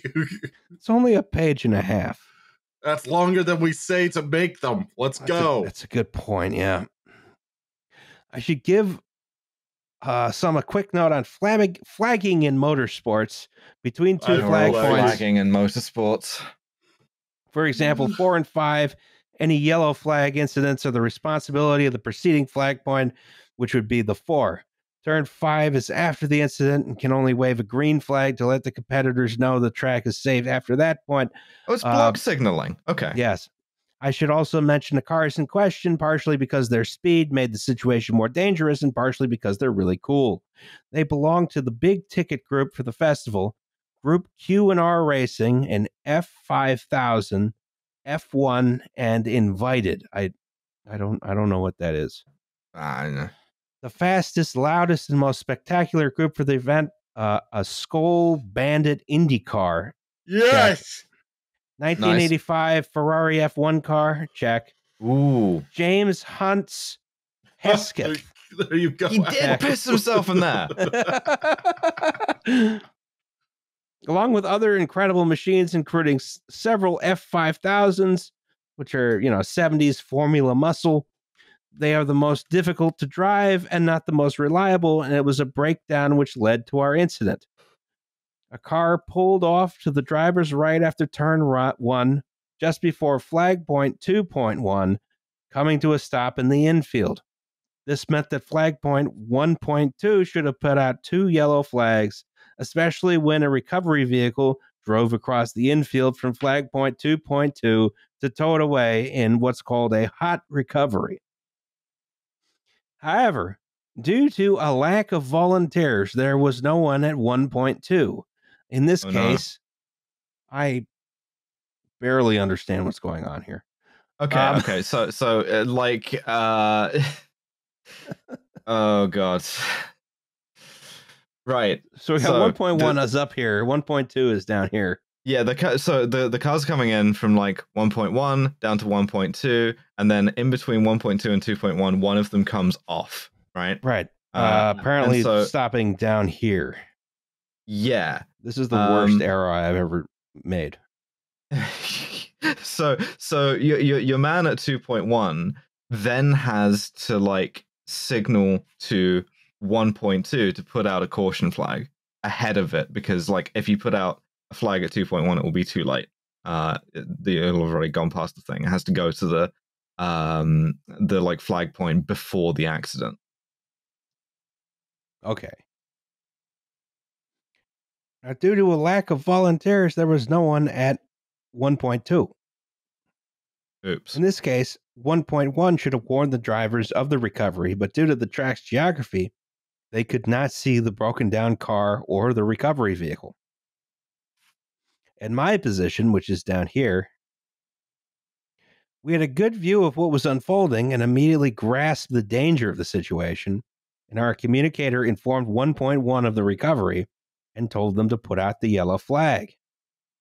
At 1.1, there was a communicator and a flag marshal with a wireless headset tuned into the race control channel, like myself, and the flags did not go out. oh no The recovery vehicle pulled up in front of the broken race car, and two men got out, protected by nothing else but high vis shirts and gloves. Oh no. That's pretty good protection. That it's means pretty good see you. protection, but you're doing like you're doing like line side like train stuff without like any sort of like protective signals or like Yeah. you know. It's fun if you're metal detecting, like in an urban place. Look, Jeremy Hmm. Clarkson told me all I need is high vis and I'm good. okay, buddy. Yeah as mentioned previously, they were on a separate comms channel and would not have sta- uh, started that recovery without permission from race control and would have been informed that the race was ongoing and they were going to do a hot recovery. Everyone at my point was worried, but we were following procedures and only our communicator can, could contact 1.1 and tell them about the situation, which she did again, and the flag still did not go out. Without knowing for sure, I believe the communicator at that point wasn't talking to their flag marshal, although I can't fathom why not. They're in sort of like a Regency costume drama situation. Yeah. then the field appeared, barreling towards turn one in a tight group. Thousands of horsepower and millions of dollars with an apex speed at turn one of about 150 mile an hour. None of them would have expected a recovery happening in the dangerous position because there were no flags. At a full racing speed, the biggest dangers were a car running wide at turn one or a lead car balking at the sight of the recovery and being hit by a car behind it, setting off a chain reaction. The cars screamed towards the recovery and passed it by just as quickly without incident. Then 1.1 put out the double yellows, as it should have done much ear- earlier. Jeez. Cool. Okay. Right after it stops mattering. Every, everyone at my point took a deep sigh, then complained to each other about how dangerous the moment was as the recovery vehicle towed the stricken car away. I would just like to critique the author for a moment. Is my job is to. Um, the cars didn't balk. You know, they're they're inanimate objects.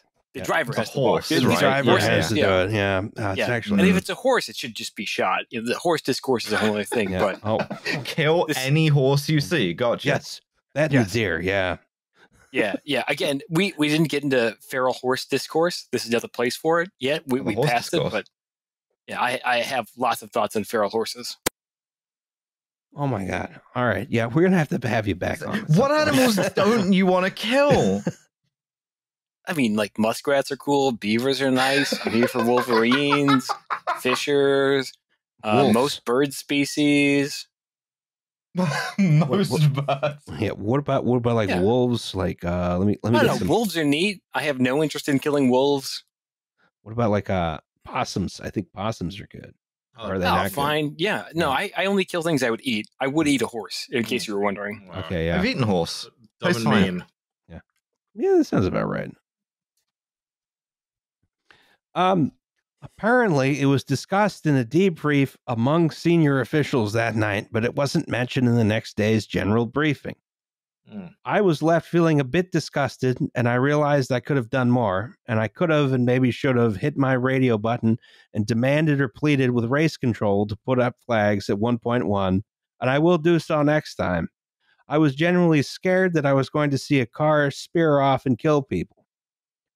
Yeah, you got to go up the up the chain of command for that, I guess. Uh, yeah. Because, man, like it, that's why would they just not speak to each other? Like when it's literally your job. What were they doing in there? Jacking it. Jacking it? You think? Jacking 'em. You think that's a jacking it situation? Okay. The lack of lack of object permanence. I can't see the problem. Mm. Therefore, I am Cargo fast? Yeah, Right. yeah. I was, I was like, uh, you, You know, know, I what? was I'm looking at sticking it. Subway I'm sticking with Surfers on my it. phone. You know what? I'm sticking with jacking it. Uh, We jacking this it. race boring as hell. Just take my dick out. Uh, Anyway, stay safe and keep podcasting. It's my favorite podcast. And Thank an extra sir. bit, if you think this wasn't Australian enough. The Hesketh hit a wallaby in a practice session. How are we feeling about killing wallabies? Wallabies, Um, well, well. So in the U.S., kill them non-native. Uh, in Australia, fine. No opinions. and by hit, I mean the subsequent cleanup was stopped after the larger parts of the corpse had been removed, and the Hesketh was also a lot more red than it was the lap before. Wait, I guess wallabies I'm- aren't big animals. Like Don't worry about This it. Thing I was guess just they're just red sort of like. Effectively Spiritually atomized. Australian deer, you know, just hurling itself in front of this Don't I'm thing. sure an about it. Australian deer is like a kangaroo. It's a kangaroo. Well, yeah. yeah. Mm. wallabies are marsupials, just like kangaroos are. All right, we're just now we're just putting I, hairs. I, I, I don't know what a wallaby is. care. How big is a I'll wallaby? Yeah, I'm I'm I'm like that I, big, is it? it's I- I only know it as a Wallaby- word, not as an animal. Wallaby I think it's like thirty pounds. Not the shoes. Three God feet damn in height, up to 25 pounds. It's just a Oh, little pretty guy. close. I don't Oh, think he's that's a a guy. cute little motherfucker. Just like Yeah. hop right in front of the thing and just get Uh-huh. dusted. Just Yeah, again, like atomized. Turned into Chunky Marinara. Yes. hmm hmm Swamp wallaby. Oh, fucking what a weird Isn't looking that the animal. thing God Jimmy damn. Carter almost got killed by? What? How? No, that's something different. Oh, Mm. That was the that was the Jimmy Carter almost Swamp killed by a rabbit, giant yeah. swimming rabbit. yeah, Yeah. yeah, we do have swamp rabbits. Um, and I have seen them try to swim across large rivers, and they do it very well. no thanks. They don't even Sure. care if you're hunting them with Yeah. like beagles. They'll just jump right in the river and just deuces. Good for that Yeah, man. try and try and kill the president. Yeah. All right. Are we done? Un, under under express instructions by Devin to not give them another three hour episode. I- Yeah. That was safety I third. promise you, like a like an hour and fifteen minutes. Dun, dun, dun, dun. Take the L on that one. Shake hands with danger. All right. Cool. Uh, uh, So- uh, our next episode is on Chernobyl.